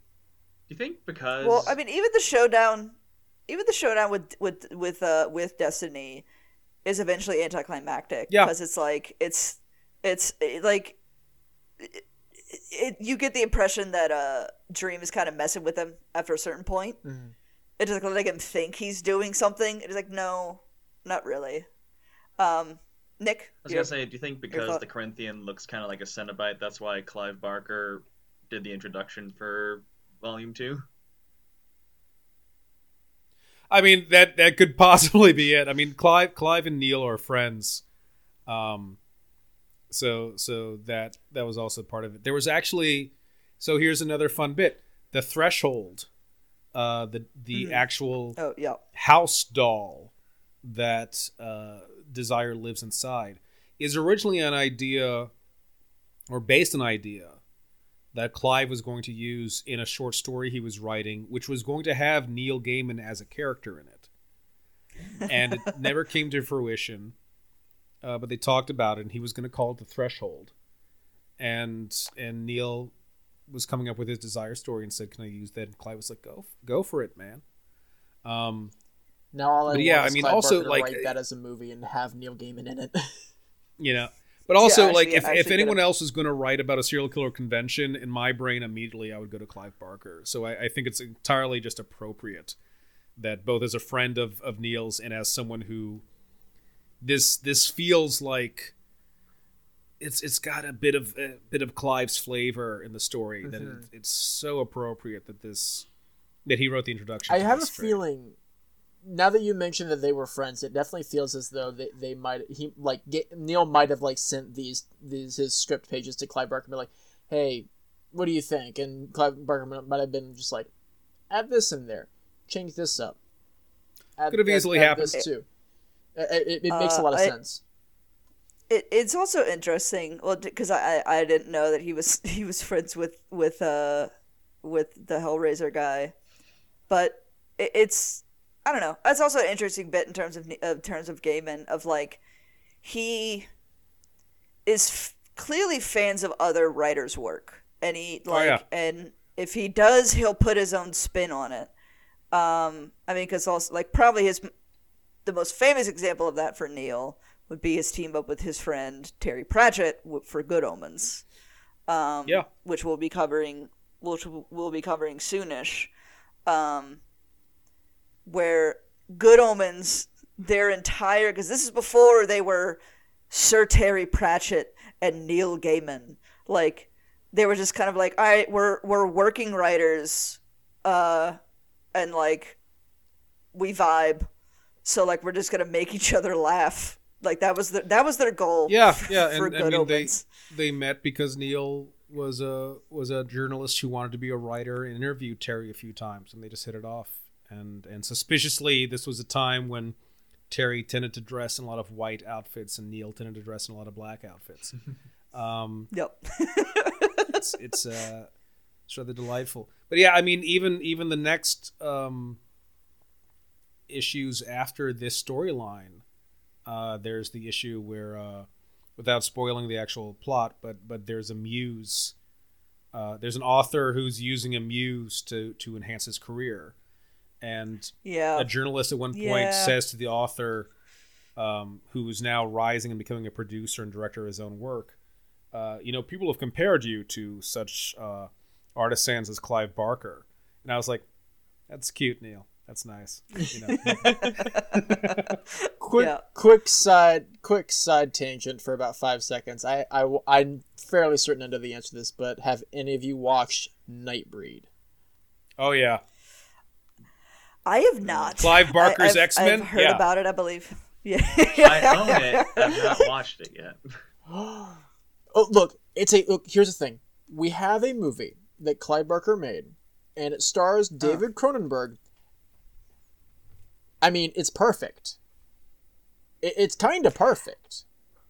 And not only does yeah. it star David Cronenberg, it stars David Cronenberg as me kind of mild spoiler as a masked serial killer, and his mask is fucking terrifying. Yeah. If I still ha- if I could still have nightmares, that mask would fill my nightmares. What what'd you do to fuck with Morpheus where you you don't have nightmares? This doesn't sleep. You don't have. exactly. That's true. Yeah. No, we did earlier establish that, so that is true. yeah, we did. No, I honestly I don't know. The last time I had a nightmare, I was I want to say about this is a and this is a weird story. It was about three years old. The last nightmare I can remember having that I was actually scared of was I was at an amusement park with my parents, and there was like a one of those water rides that you get into, like like a like a water log ride that you get into a thing and you go on the water. Uh-huh. They fell into the water, and the water had crocodiles in it or alligators or whatever, and ate them alive and I had that at three years old. A few months later, they got divorced. Since then, I haven't had a nightmare, or I have had nightmares, but I'm not scared of them at all. It's more of just, oh, that's a really cool story. Yeah, I, like I get that because like my my dreams are my dreams are get fucking weird. I still remember. Uh, I, I I barely remember any of my dreams. One I remember was like it reminded me kind of uh if, if y'all have seen it uh the ritual it's just like it, like uh, the, my memory of it is it, I I am someone sitting at like the base of a large tree in a mm. gray forest and I look up and there is some type of cre- like demonic looking creature, uh, like woodland creature that crawls around the tree menacingly toward me, and then I woke up and I was like, "Oh, that's a cool story. I should write that." And that, and, like, uh... that's my reaction instead of like, "What the fuck did I just see?" It's it's interesting. Like you're talking about, like the the last nightmare that scared you. Um, mine, I've I've only had one I say repeating dream. I, I know I had it twice. Uh, also, kind of theme park related. Uh, there's this like, this like giant tower of like, like of this fun house thing. It's just like really, this is really weird. Me and my dad are on this open circular elevator, and we hit the ground floor, and like we're trying to get out. Like there's this I don't know exactly why, but like we need to we need to get out of here. And then my dad is just like, oh, uh, I was like, oh, uh, there's Sean, my older brother. I was like, there's Sean, let's get him. And then I say, no, that's not Sean. I then jump on his torso, rip his head off, and then there's a giant D battery in his chest cavity, and then a bunch of other robot Seans come in, and then dream ends. Cliffhanger. That is Twilight Zone. That is the Twilight Zone. You entered the Twilight yeah. Zone. I, I, don't know. I don't know what the fuck I. Had. I am ha- sure Freud have my, would have a hell of a time my, with that one. I don't have my tux or my cigarettes right now, but if I if mm-hmm. I did, I would go full Rod Serling right now. Uh, my, my most. I mean, yeah. Go for it, Nick. I was gonna say my most repeated nightmares usually involve my teeth shattering, or I'm back in college and it's the end of the semester, but I missed the entire class for the semester. Oh no, what am I gonna do? My most recent nightmare I, I had that. last night was where I moved, ended up having to move unexpectedly to Pennsylvania, but the apartment I move I go to is an exact replica of the apartment I live in right now, and all I can think about is, what about my job? Does that mean I have a job set up in Pennsylvania. I just kind of quit out of nowhere. Then I wake up. That's so real that in a nightmare you're concerned about your financial standing. That's God. that's such a real, and I'm not yeah, mocking you at all. That's such a real thing. Yeah. like that's I actually, honestly yeah. that like that like that's a true nightmare. That that's is honestly terrifying. I I I used to have terrible anxiety dreams here and there. Not not usually, but for the past, I'd say starting in in uh, I don't know 2009, which around was the same time that I just stopped listening to some of my instincts and went down like not terrible paths, but paths that just weren't my best self or the best things for me to do. And yeah, amazingly at the same time, for some reason, I was having a lot of anxiety dreams here and there. Who knew? Um, after a couple of years of therapy and EMDR last year, uh, which is fantastic, um, I now am in a place where like I'll have anxiety dreams, but they only affect me so much. And when I wake up, I do not take that anxiety with me. I'm just more annoyed of like, really, you're still bothered by this brain? What the hell's wrong with you? Like we we graduated college, man. Like what? Because I will still have that yeah. like oh god it's it's the chemistry exam and i didn't do the thing. It's like really? Why am i still having that? I'm 40. i still have high school dreams. Yeah. Constantly. Yeah. Oh i've definitely had a few high school dreams. I'm just like what why? Yeah. it's it's mm-hmm. so but but i wake up feeling like you're just dumb which i i'm so happy because that's a much more empowering thing than like carrying that anxiety of like oh you are shit. Blah. but yeah. no I also brain, find stop this yeah, I also find all this like just a perfect segue to um the whole the whole last bit is where we get more surreal again. We leave the sort of real dangers of the serial convention. We go to Rose accidentally invading the dreams of her of her housemates and then finding herself in the dream with Morpheus and bringing up Freud literally and the symbolism of yeah. things and and sort of just meaning it as a lark, but actually she's in a situation where the symbol is the literal truth. And and yeah. that's exactly what has her in danger now. Yeah, it's uh yeah, so like to to kind of wrap things up because we are approaching the 2 hour mark. um good. They Good. Um, we need to, we need to have and, a th- uh, we, we, need to have a three hour episode under our belt at some point. Oh Lord, it's rite of passage. Um. So. Uh yeah so the, the impetus of of what's revealed is so like uh well it well to go back to overture um that overture is referenced yes when he says um a long long time ago i let a vortex uh, go wild and a world died. Um, so like, I now kill vortexes because otherwise things are gonna get fucked up. I don't know why y'all show up, but you do. So, and he, he continually apologizes, like, "I'm sorry, sorry, sorry, I have to kill you." And she's just like, "Shut the hell up and do it, if you're gonna do it." Um, but then her grandmother, who is the woman in the first issue that um, was one of the sleeping victims and had a baby in her in her sleep. Um, that's her. That's Rose's grandmother. Unity like Kincaid. She, like, her, yeah, Unity Kincaid. So like her mother, it was that baby. Yeah. That was born while her mom was while uh, her grandmother was asleep. So, uh, Unity shows up in the dream. In reality, she's very sick and like she's in her 90s at this point. Um, so in her dream, she shows up as like how we see her in the uh, first issue, like young, brown haired, and and all that different stuff. And she's like, and Rose is like, "Wait, I know you." She's like, "Oh yeah, I'm your grandmother. I guess I, guess I don't look like this now." like, um, and she and uh, Unity is like, I was supposed to be the vortex. So like Rose, the part of you that's the vortex, reach inside, and she does. She just like reaches into her chest and just pulls it out and gives it to her grandmother, so that Dream can do his job and kill the vortex, while being able to save uh, Rose's life. Is it and the reason that that's a very good thing, apparently, as we find out in the uh, epilogue, reason that's a very good thing is because it turns out Rose's grandfather is Destiny. and there's desire. a hard and fast r- desire, excuse me. I don't know why. I've been in my head. I've been doing that the entire time.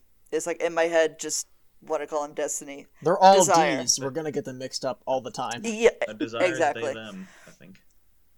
Mm-hmm. Yeah, desire. Yeah, well, it, he, she, they, yeah, he, she, they, it. It's just like whatever. Yeah, which um, is is something that they did update in the audio drama to, from it to they. Which I mean, it makes it's, it's 1989. We weren't like up on the yeah. That, well, that was the vocabulary yet. Yeah, yeah, yeah and it's exactly. wasn't widely. Even, it's also not even Dream who kills the Vortex. Unity snaps the like what Rose gives Unity is like a glass shaped like little Valentine's Day heart, and she breaks it in half. Mm-hmm. And that ties back into which the also prologue, which going back to mm-hmm. when how there's concerns about oh is Volume Two going to be Lucifer is going to be Dream, does Dream go to hell again? Which reading that I thought that was I thought this was going to be the story of how Lucifer Segue into it. hell. Mm-hmm. But with the mm-hmm. two uh, African tribemen and like the younger one goes get a glass heart from the old civilization is like oh that kind of ties in everything together. Yeah. And with the epilogue and how unity says like oh there was a ring i gave you. I actually reread chapter one and how desire was playing with a ring. Then later on when we're in the uh, unity's house we see unity either give Rose a ring or Rose pick up a ring that belongs to Unity is like, oh, this, like, right. It, this pays off. It's always nice when stories pay off from rereads. I mean, it's yeah. literally the ring comes full circle. Yeah, yeah, exactly. Uh, but yes, so we find out that uh, Desire is the grandparent, the other grandparent for uh, Rose, and so then like the implication is like Dream is like, all right, you wanted me to kill one of our bloodline because like that's a big, big, big no no for the endless to uh they can't like do violence against each other. Um and so it's like, yeah, like you tried you tried to make me accidentally kill one of our bloodline. Uh and Desire's just kinda like, eh, it didn't work anyway, so like whatever. like doesn't care that it that it uh didn't work or not. Um just wanted to have fun, but also like a hundred year plan fun. like uh in terms of the the payoff of of that those shenanigans. Um Yeah, and so yeah, it go ahead. Yeah, I was gonna say it's it's also it's it's such an interesting payoff because again it's it's not this is not a superhero structure. There is not going to be a showdown, um, mm-hmm. or even really a punishment. Uh, it's the the showdown is Dream speaking a truth that he's coming to understand, uh, and which Desire still isn't ready to hear. And mm-hmm. I mean, we talk about this is the storyline where Neil Gaiman found his footing with the series. Uh, he later pointed out either either heart as an abstract concept or a literal heart of some form shows up in just about every story of Sandman. Um, hmm. And this really starts that ball rolling and cementing that. Uh, where we we begin with a woman who wants to share her heart, wants to give her heart to Dream, realizes then the consequence of that, and so closes her heart off. Um, Dream hardens his heart by condemning her for this rejection, uh, which yeah. we first saw a, a, glimmer of in, in Preludes and Nocturnes when he's in hell. We yeah. we then have constantly characters dealing with heartbreak, or empathy or a lack of empathy throughout the storyline and how that affects all of them. The Corinthian, that's that's an old 17th century uh, slang for essentially devil may care. Um, so doesn't keep anything in his heart. Um, and then we end with uh, a grandmother um, offering like taking taking on the literal heart the vortex thing but in so doing is showing her heart to the grandchild who she doesn't know. They've they've just yeah. met but like literally like two months ago. Yeah. Like and and they've only met like at this point maybe twice. But it's her granddaughter it's family and therefore unquestioningly i will sacrifice mm-hmm. what little time i have left i who have been cheated of a lifetime will still sacrifice yeah. my life to be shorter for you. Yeah, because like, yeah, because like even earlier, like when they first meet, and she's like, "Hey, the reason I uh, paid for your trip to England for you to come meet me is guess what? I, am your I'm your matriarch. Um, surprise." But also like, and she says because uh, Rose is 20, 21, 22 and uh, Unity says like in a weird way you are older than me. Like I have only yeah. been like quote unquote alive for like 17 years. Yeah. But am in a 90 year old body. Yeah, but she's she's willing to take on the burden of that heart and break her own heart literally and break the lifeline she has. So again, how great that we we start this Rose's quest begins with the three witches who who are mm in Gaiman's canon another version of the Fates, and her thread is cut, her life is cut right there by her own choice, for the sake of a grandchild she does not know. And could easily resent, but there's no resentment here. It's just love, and and leads Dream to to then offer some empathy. He he abandoned Jed earlier after blowing up the goddamn house and taking yeah. out Hector but here it's like after seeing it's not even Rose's sacrifice, but he sees the love between Rose and the grandmother unity and is inspired to basically say like, "Okay, you know what? I'm I'm going to do you a solid like Jed's going to be fine. Yeah. And which, by the way, we yeah. did not we did not cover. The house blows up. Uh, Jed, of course, pieces out of that rubble. Sure. Uh, and then like ends up on the side of a highway, and the Corinthian picks him up. and locks him in the trunk. Yeah, and he's in the Uh, trunk of the Corinthian for a long time, and eventually Gilbert finds him. yeah. I mean, just And Gilbert, Uh, and also poor kid. Gilbert does return as uh, yeah, oh my god, and, and Gilbert does return Yeah. to the dreaming as Fiddler's Green because because Dream is Dream is like, look, I, he, it's it's it's the old parent thing of I'm not mad, I'm just disappointed. Yep. Exactly. Yeah. it, it, it's just. Yeah. 'cause- eh, Go ahead. Good.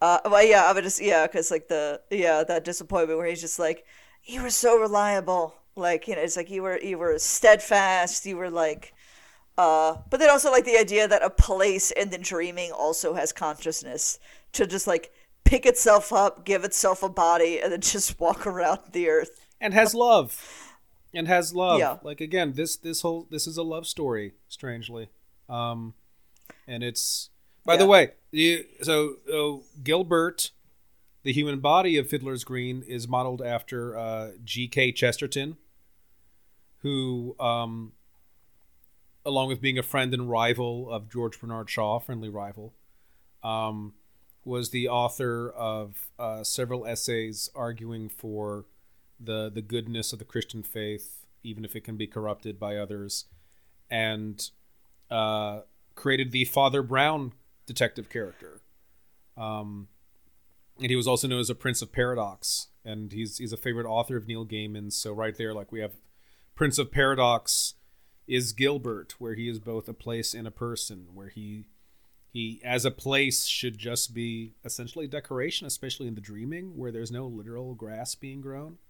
But he's he's so much more than that and he has love. He actually has more love and empathy than dream uh, expresses to others. And it's it's such a, a lovely thing there. And then we end in the heart of a doll's house of a house doll with desire who takes such great pride in existing and living in the hearts of humans but thinks they're in charge and and dismisses their feelings as well. And it's it's such as yeah it's a beautiful it's a beautifully constructed story. And like i said like I, I appreciate it more now as i'm older because i just appreciate that those themes of love. I appreciate that um again there is a constant idea of growth and self-awareness in that it's messy and it's not immediate but you can grow. Dream is showing he has the potential to grow now and that his experiences of imprisonment have changed him but they, that wasn't enough. He's still in the journey but he is taking that journey. He is acknowledging the love between unity and rose and is reaching out to jed to help him and reaching out to rose to sort of help her. And rose right now is a little bit closed off but makes her choice to leave the room and open up her heart to her brother and and her mother again and she will start opening up her heart more for better or worse as when we when we see her again. And and again jake gk chesterton being Mel for Gilbert, like one of the ideas of Father Brown mysteries is that Father Brown, when he finds the culprit of the murders or whatever crimes happened, always gives them a choice and a chance that you can redeem yourself right now. Like he's not actually interested in like I'm I caught you, mother trucker, like and and you're gonna Yeah. be condemned. Like hey like let's talk about why you did this. And like I- i'd really like you to understand why what you did was harmful. And i really want you to There's be a a- good person here. And and so for that to be the model like I, it's not a coincidence. There's a um, isn't there a, a TV show adaptation with um, yeah. The father Uh, from from Harry, yeah, Arthur, yeah, Arthur Weasley. Yeah, yeah, I'm yeah. blanking on his name. yeah, yeah, Arthur Weasley. Yeah. Uh, Yeah, it's yeah, delightful. Is with the, yeah, it's the.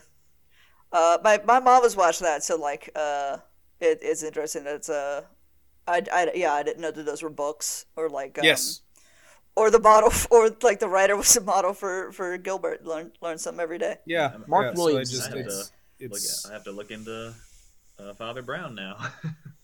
yeah it's it's a delightful it's very much sort of in in the vein of an agatha christie mystery but i just find it um and it's got like he's in a small town, so you've got like the local police who get very flustered that the priest keeps showing them up. Murder. And and you, murder murder she wrote type vibes. Yeah, exactly. There's a lot of murder she wrote type vibes. There's there's a woman there are a couple of women who do not get along, but each of them tries to help Father Brown his mysteries and stuff. But yeah, there is something really lovely with the fact that every time he confronts a killer, he really reaches out to them, and he's reaching out to them with love and empathy. Of I don't condone what you did, but you're a human being, and I'm if you want to acknowledge this, if you want to grow from this, let me help you.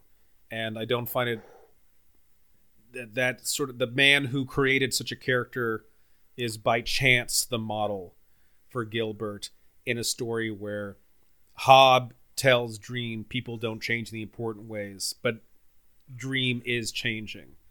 And yeah. Rose is growing and Jed is getting past his trauma. And, and again, like as a 40 year old dude, I find that such a relief of like, oh yeah, like man, if, if Morpheus can get his freaking act together after two billion years, like I can I can keep on growing. I can keep on getting through shit. Like okay, cool.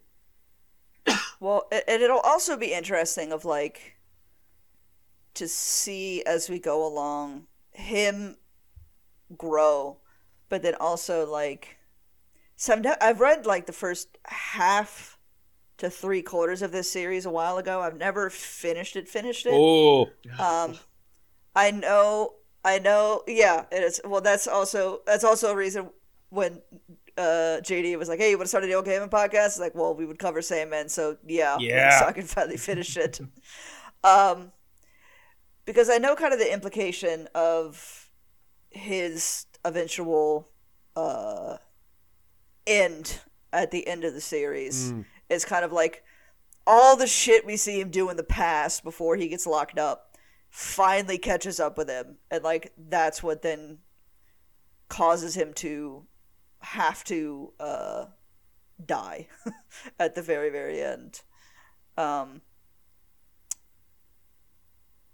and uh so it'll yeah it, it will be interesting to see that journey because like which also is like especially with someone as good of a writer as neil gaiman that's also why i personally don't care about spoilers. It's like, okay, I know Dream dies at the end. I know he's then replaced by Daniel.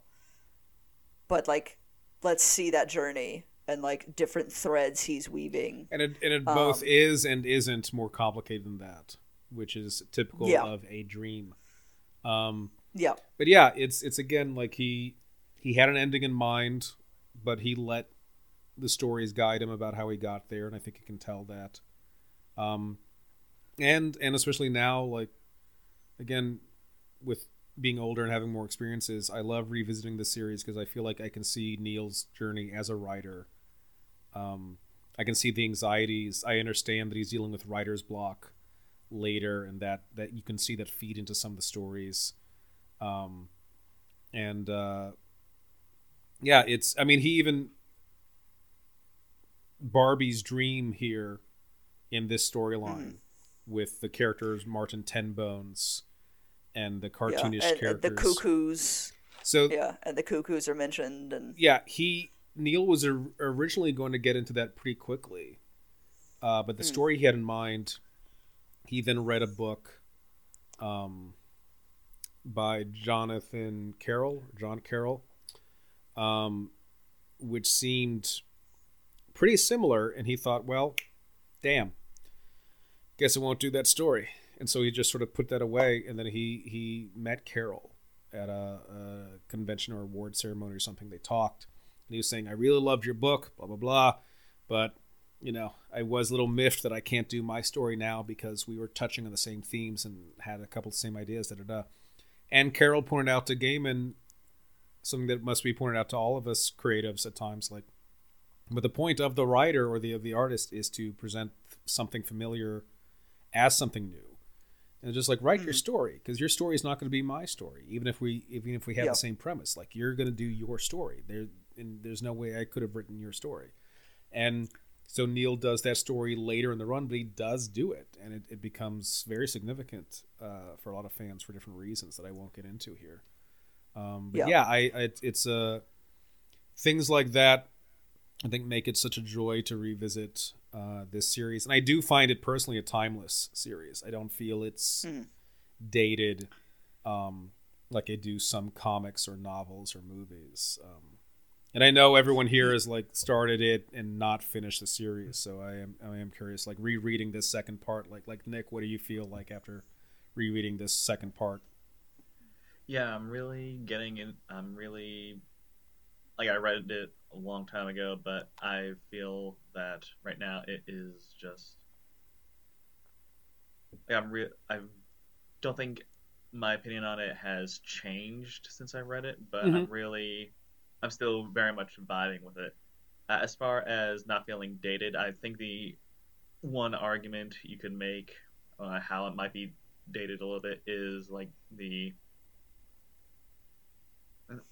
like there is that one bit about the one serial killer who says they only ever killed eight people and and it's like he's he's a murderer of like pre-op trans people but then again it's like mm. it's like it wasn't kind like the 80s weren't kind of lgbtq plus and it's only now just getting a little bit better but people are still like it's still rough but in different ways Am I making any sense at well, all? Well, I also.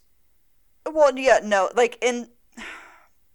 There's maybe certain framings, like I'm like, yeah, like there is a lot of violence against, uh, each of this day, uh, disproportionately against, uh, specifically trans people. Not even just like speaking of LGBTQ people in general, but like specifically trans people yes. is like an ungodly high rate yeah. of violence. Um, and I like it's with the whole thing of like you are definitely not like you definitely have no threads of like sympathy or understanding for these murderers. And like for me it was like fucking chilling. Whereas because like i know that that motherfucker is real. Like i know yeah. that that dude has existed. And that was horrifying.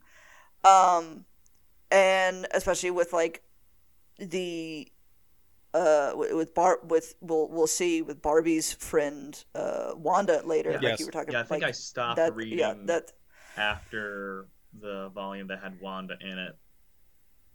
Yeah, um, which I mean that that has a uh, which that also has its critics, which like again fair, but I think like anything Gaiman when Gaiman writes about something, he's been thinking and studying about it for a while.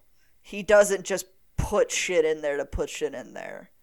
Um, that's why he was able to write Anansi Boys and not get a bunch of shit for it. like yeah. this this uh, this English Jew, this white English Jew writing about an African god. like yeah. Um and uh yeah, it's um. It's, I mean, yeah, like there's there's like we were talking about like the term it, uh, you know, because like yeah, they had not been adopted into the vocabulary yet in terms of non-binary people, which, uh, desire is very specifically supposed to be, or like we're not even non-binary, gender fluid of yeah. just like whatever, like whatever desire feels like today that's what desire is like um so it's there's it's it, it's interesting because I mean because Neil is still alive, like how he would have changed maybe certain things or certain vocabulary or the framing of certain scenes. Um, would uh, I mean it's interesting thought experiment. Oh sure, I um, mean he he's he's said himself when he's left some stories alone for years and then like found his son one of his children looking at it. And he looks over it himself like years later. He's occasionally gone wow that's fucked up. Um and, and i mean and i mean any any story is a photograph of the kind of writer you were then. Um, yeah. and you evolve after that. Um uh just just briefly because because it has to do with what I was talking earlier, and it'll literally only take thirty seconds. Um, yeah. So that script I talked about earlier, made by the folks who did the Men in Black uh, adaptation, uh, at the time when they were trying to see if they could get it made into a movie, the guy who would make one of those big decisions was producer Jon Peters, who is the hmm. same dude who told Kevin Smith, "Okay, we're gonna do a Superman movie with a giant mechanical spider, uh, but he can't fly in no costume because that's gay." Um, and and like crap like that. Jon Peters, uh, according to the screenwriters later, they were like, we we really couldn't get him to understand just the concept of death as a person. So that was one yeah. hurdle. And then among the other hurdles, he thought it just was too drab and wouldn't bring in enough audiences. And especially, he was thinking, well, comic book audiences should be younger and such, probably. So instead of having a bunch of old men in some lair calling for death and accidentally capturing Dream. Again, he couldn't understand how you could capture death. So that was already weird, but then like just it's a bunch of old cultists who capture Dream and and just have him in prison for a while and then once he escapes you never see the cultists again. He he argued like to really make it a good like widespread movie and especially to make it a good date movie. Maybe make it more of a dramedy and have it be that there's a sweet 16 party slumber party happening and they oh, break God. out the ouija board and they're trying to get like the man of their dreams and they accidentally capture dream and then oh, the story Mr. takes Sandman. off from there I watch this and so movie. i want you just to consider that whatever is happening in any adaptation to follow at least it's not this so, whatever criticisms you or the listeners have about anything, always remember there was a dude who had power in Hollywood and still has some power who thought, this is the Sandman movie I want to see. This will work. Ouija board, Sandman, that, that's the same. I it's the, the the hearing about different producers in Hollywood, like Kevin Feige, right? From my impression, of Kev- Kevin Feige. Of course, I'll, I'll probably never meet the man. He actually likes the original stories. Oh, he loves right? comics. Like, like, he is, yeah, like like he is a fan of comics. It's like okay, so like I know there's a difference in medium. I know I need to maybe retool some stuff, but like I, I love these stories. I'm gonna get the best people I can to to make these movies, and he's fucking fantastic at it. He's like. Yeah but then you have like, well, eh, speaking of Marvel, I forget his name, but like that weirdly mysterious guy. There's only like one picture, an ex- known picture Ike of him Perlmutter. in existence. That yeah. Fucker. Oh. Yeah, it's like, like he was the reason for a long time we didn't get Black Panther, we didn't get Black Widow. We, we didn't, didn't get Fantastic Four comics for a long time because of him. Yeah, yeah. Well, yeah, because we, we, we brought up uh, uh, were big it, or tried to make yeah. big. Well, no, the death of the Inhumans. I'm pretty sure he was the one that it was the impetus for that because he's like, what the Inhumans are like, kind of similar to the too similar to the X Men, and we want to like bring up the X Men. So like, just kill, well, just actually, kill the Inhumans. Well, well, actually, no. That's that's not actually true. What happened was is that um, the Inhumans show was coming out, and they wanted to have some buzz, and Joe Quesada threw that to Donny Cates and was like, "How about you do the Inhumans?" And and Donny Cates was like, "No, I don't know what I would do with the Inhumans." And they kept throwing it back to, and then eventually it's like, "Okay, you can do literally whatever you want on the Inhumans." And he's like, "Okay, what I want to do is simplify the Inhumans because you know, for a Western mm-hmm. audience, the Inhumans is a very difficult property to get into." and the yeah. closest we've gotten is that Paul Jenkins run during Marvel Knights because just about everything during Marvel Knights was made to be accessible. And so he went into the Marvel pitch meeting. No one knew what he was doing. It, like, and it wasn't called Death of the Inhumans. It was just called. It was just an Inhuman story. He comes in and he goes, "I want to do John Wick in space," and then stops talking to fi- and to so that everyone can figure out what he means. and it was Dan Slott who went, John Wick would no, no, you cannot kill Lockjaw. And then the room exploded, and everyone's yelling at him, and he, and except for Jason Aaron, who's sitting back going like, "That's tight, that's cool." And then eventually Joe Quesada goes like, "Hey, well, hold up. The last time this room reacted this way was when we did Wolverine's origin, and that went mm-hmm. really well. That went really well for us." So yeah. I vote the dog dies. and that is how we got Death of the Inhumans. No lord. Wouldn't John Wick in Space be more is... like the Silver Surfer? I mean, he did do Silver Surfer later. Mm. Yeah. And I, that was a very my, good Silver Surfer series. Everyone, please go read Silver Surfer. Just read Donny Cates uh, stories. He's a good writer. I, uh, I still think the best pitch in Hollywood was apparently James Cameron literally did this. Was it Aliens? He wanted to do, yeah, yeah. He wanted to do the sequel to Alien, and so he goes into the room, writes Alien on the board, and then it's like dramatically looks at him, and then just writes an S on the end of it, and then he looks back at him, and then just puts a line through it to make the S a money side. is the best. I love that story so much. I've I've heard that story's apocryphal, but it's a great story because it just it rings true no matter what. It is, yeah, it is very much a James Cameron move of just like yeah. I have made the Terminator, I have blown up the world, and now I'm coming mm. in here to blow up your franchise. Yeah, yeah. I did. Uh, was was Aliens before or after T two? Before. Yeah, like T two was like ninety one. Before T two. Okay.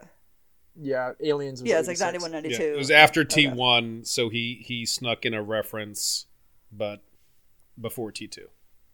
Also, after uh, lest we forget that the Terminator was not James Cameron's first movie, it was in fact Piranha two.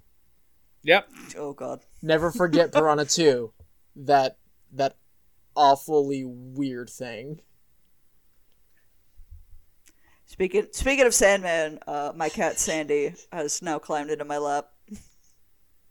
Smoke has stopped talking. She came in. She came over here a second ago, and I, I have a feeling now that I've invoked her name, she's just gonna pop out and just be like, "Oh, you've mentioned yeah. me. I'm going to yell during your recording." My cat, once again. My cats yeah. have thankfully not bugged me at all this recording.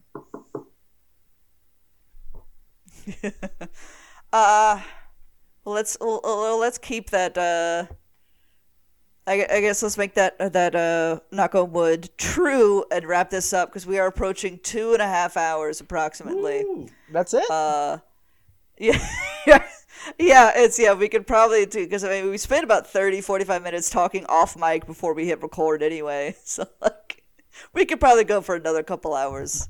Um, but yeah, it's there's especially this volume. There's a bunch to dig into uh, most definitely in terms of um, the the groundwork laid for the future, the kind of uh, sophomore finding your footing um, ness of uh, of the entire thing. Um, we've already kind of established there's like four or five, if not more, storylines just like the first seeds are all planted in this. Um, plus, just like really good uh, one-off issues like um, Men of Good Fortune. Yes, like is probably my favorite single issue of Sandman that I've read. And again, um, cementing the themes of like he's he's switching between male and female narratives. He's bringing up mm. heart as an abstract and as a literal idea repeatedly coming through the stories. He's bringing up people who look at people as things to play with or consume versus those who can't help but be inspired by them. And that includes writers like Shakespeare, who sort of does both, as they'll explore later. Um, mm. It's it's about storytelling and how we consume stories, and that really comes into focus here more than the previous story arc. Yeah. Uh, I, I also it just kind of the the we were talking about like the literal symbolism like it's not even like symbolism it's just like this is literally it um where uh, i just think of that uh that gif where it's like i know writers who use subtle who who use uh, subtext they're cowards Garth Marenghi. Garth Marenghi is was eventually going to make his way onto this podcast at some point. It was an it was inevitable. Yeah, just they're all cowards. Um, uh, yeah.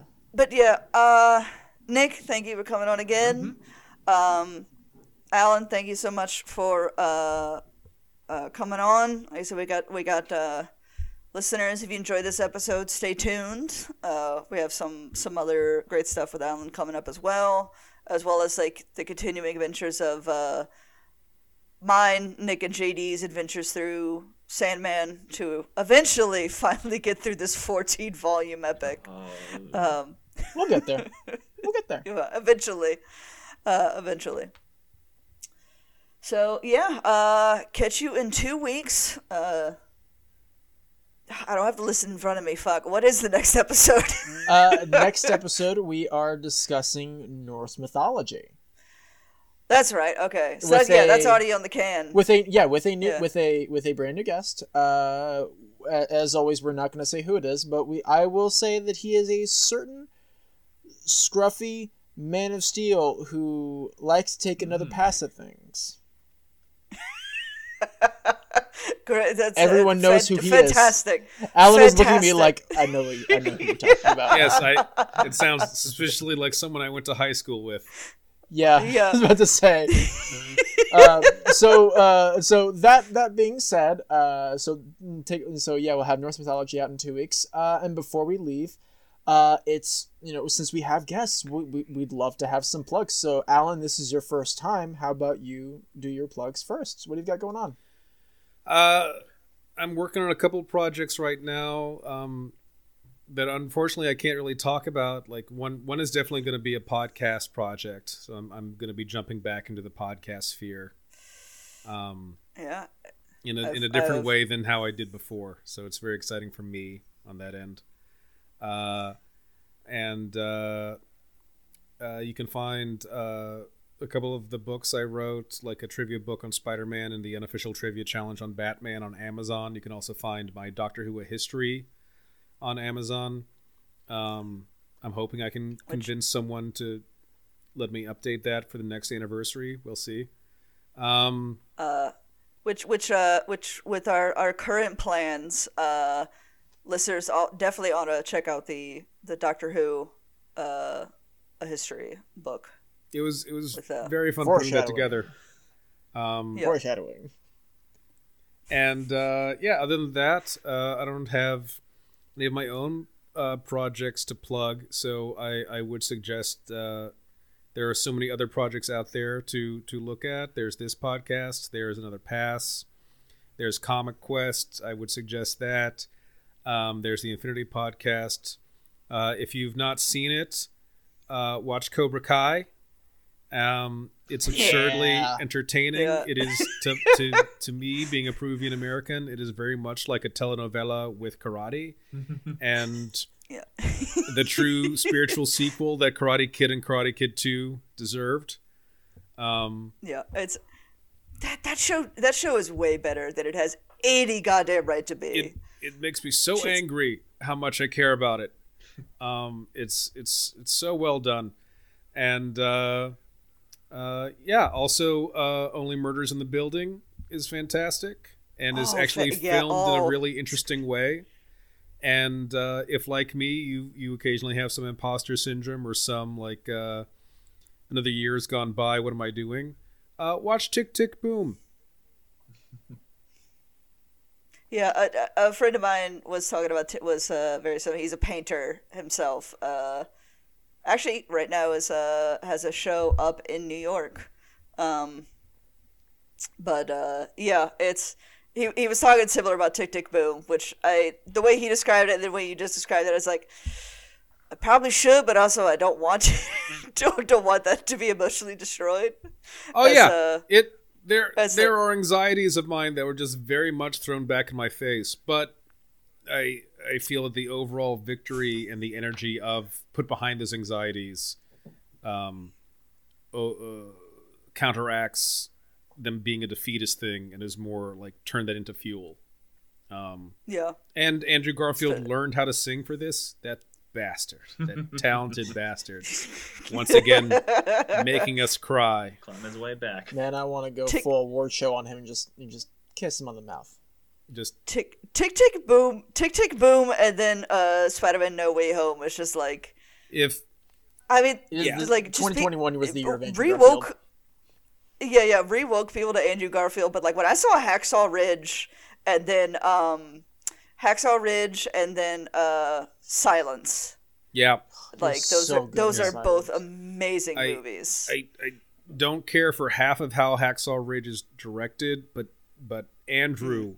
Is amazing in it and was the perfect choice for that, and just is stellar in everything like he does. He, yeah, like the the the scene like the i guess like the the main scene of like why the movie is so uh was written about this amazing story was like yeah when he keeps going back and he says yeah. lord please just one more yeah god please just one more yeah amazing uh, amazing which, like, amazing stuff and uh, uh, like yeah his his performance in angels in america and everything so seeing him uh finally recognized as a good spider-man even if his movies weren't the best he was good. He was an amazing Spider-Man. Yeah. Um, he's amazing in Tick Tick Boom. He's he's inspirational as a person and as a performer.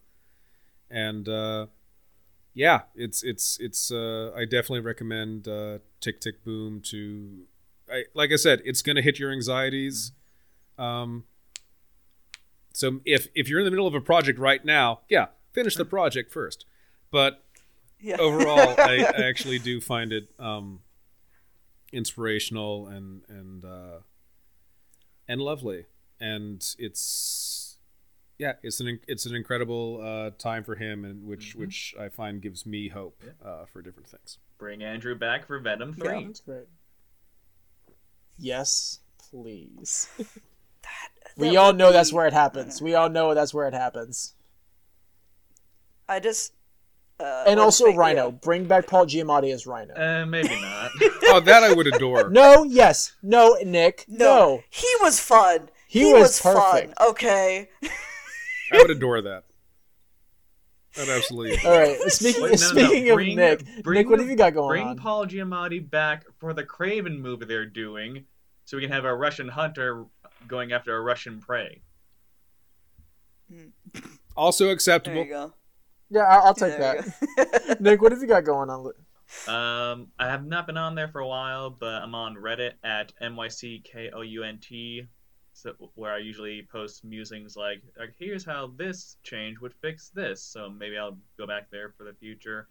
I'm also frequent guest collaborator on podcasts such as Defending Your Movie or the Film Rescue Show, where I talk about um, line movies either in a positive way or talk about how they can also be fixed.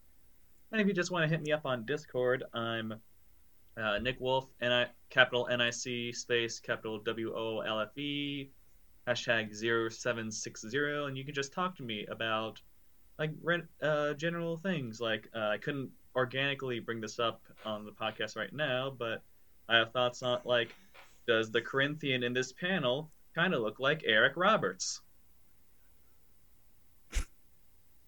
Uh, well, hey, well, speaking of Discord, Nick is pretty active in the certain POV Discord, the Comics Quest Discord. Um, so yeah, uh, definitely join those. Oh God, um, Nick, I can't some... believe you're right. Yeah. um.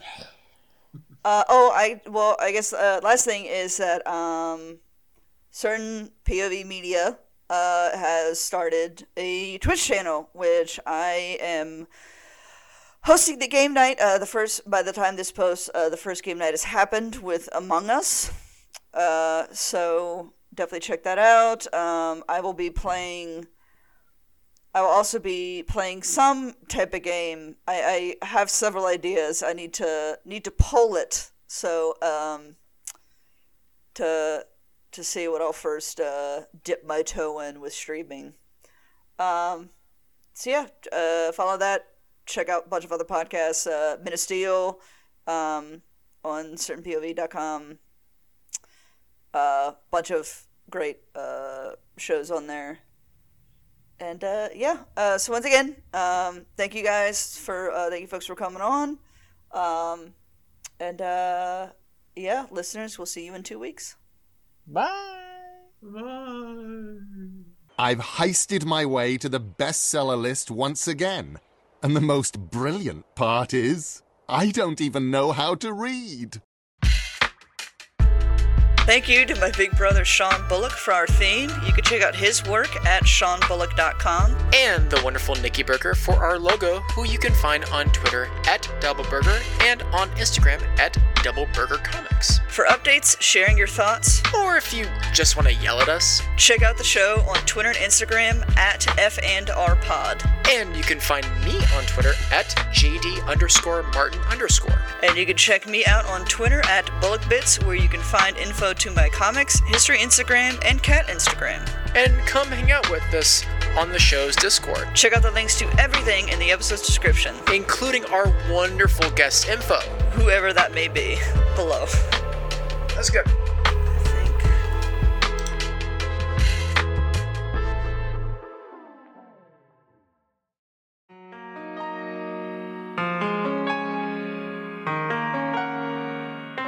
Nostalgia is one of the strongest forces in the human psyche and is responsible for the continued existence of some of our favorite fandoms. From the minds behind the Dole in Dreams podcast and Isolation Cast Voices from Quarantine, Saturday Morning Confidential takes you on a deep dive into the properties that helped influence the artists and creators of today. So, whether you are a Goonie, a Jem Girl, a Digi Destined, or you just want to return to Oz, New episodes release on Fridays bi-weekly starting January 1st of 2021 and join us on the Wednesdays after the main show for the Serial Killer Radio Hour where we sit down with the people responsible for the toys, shows and fandoms that you love. Now you can find Saturday Morning Confidential at certainpov.com backslash SMC pod or on your favorite podcast platforms. So don't forget to tune in for another deep dive into the files of Saturday Morning Confidential.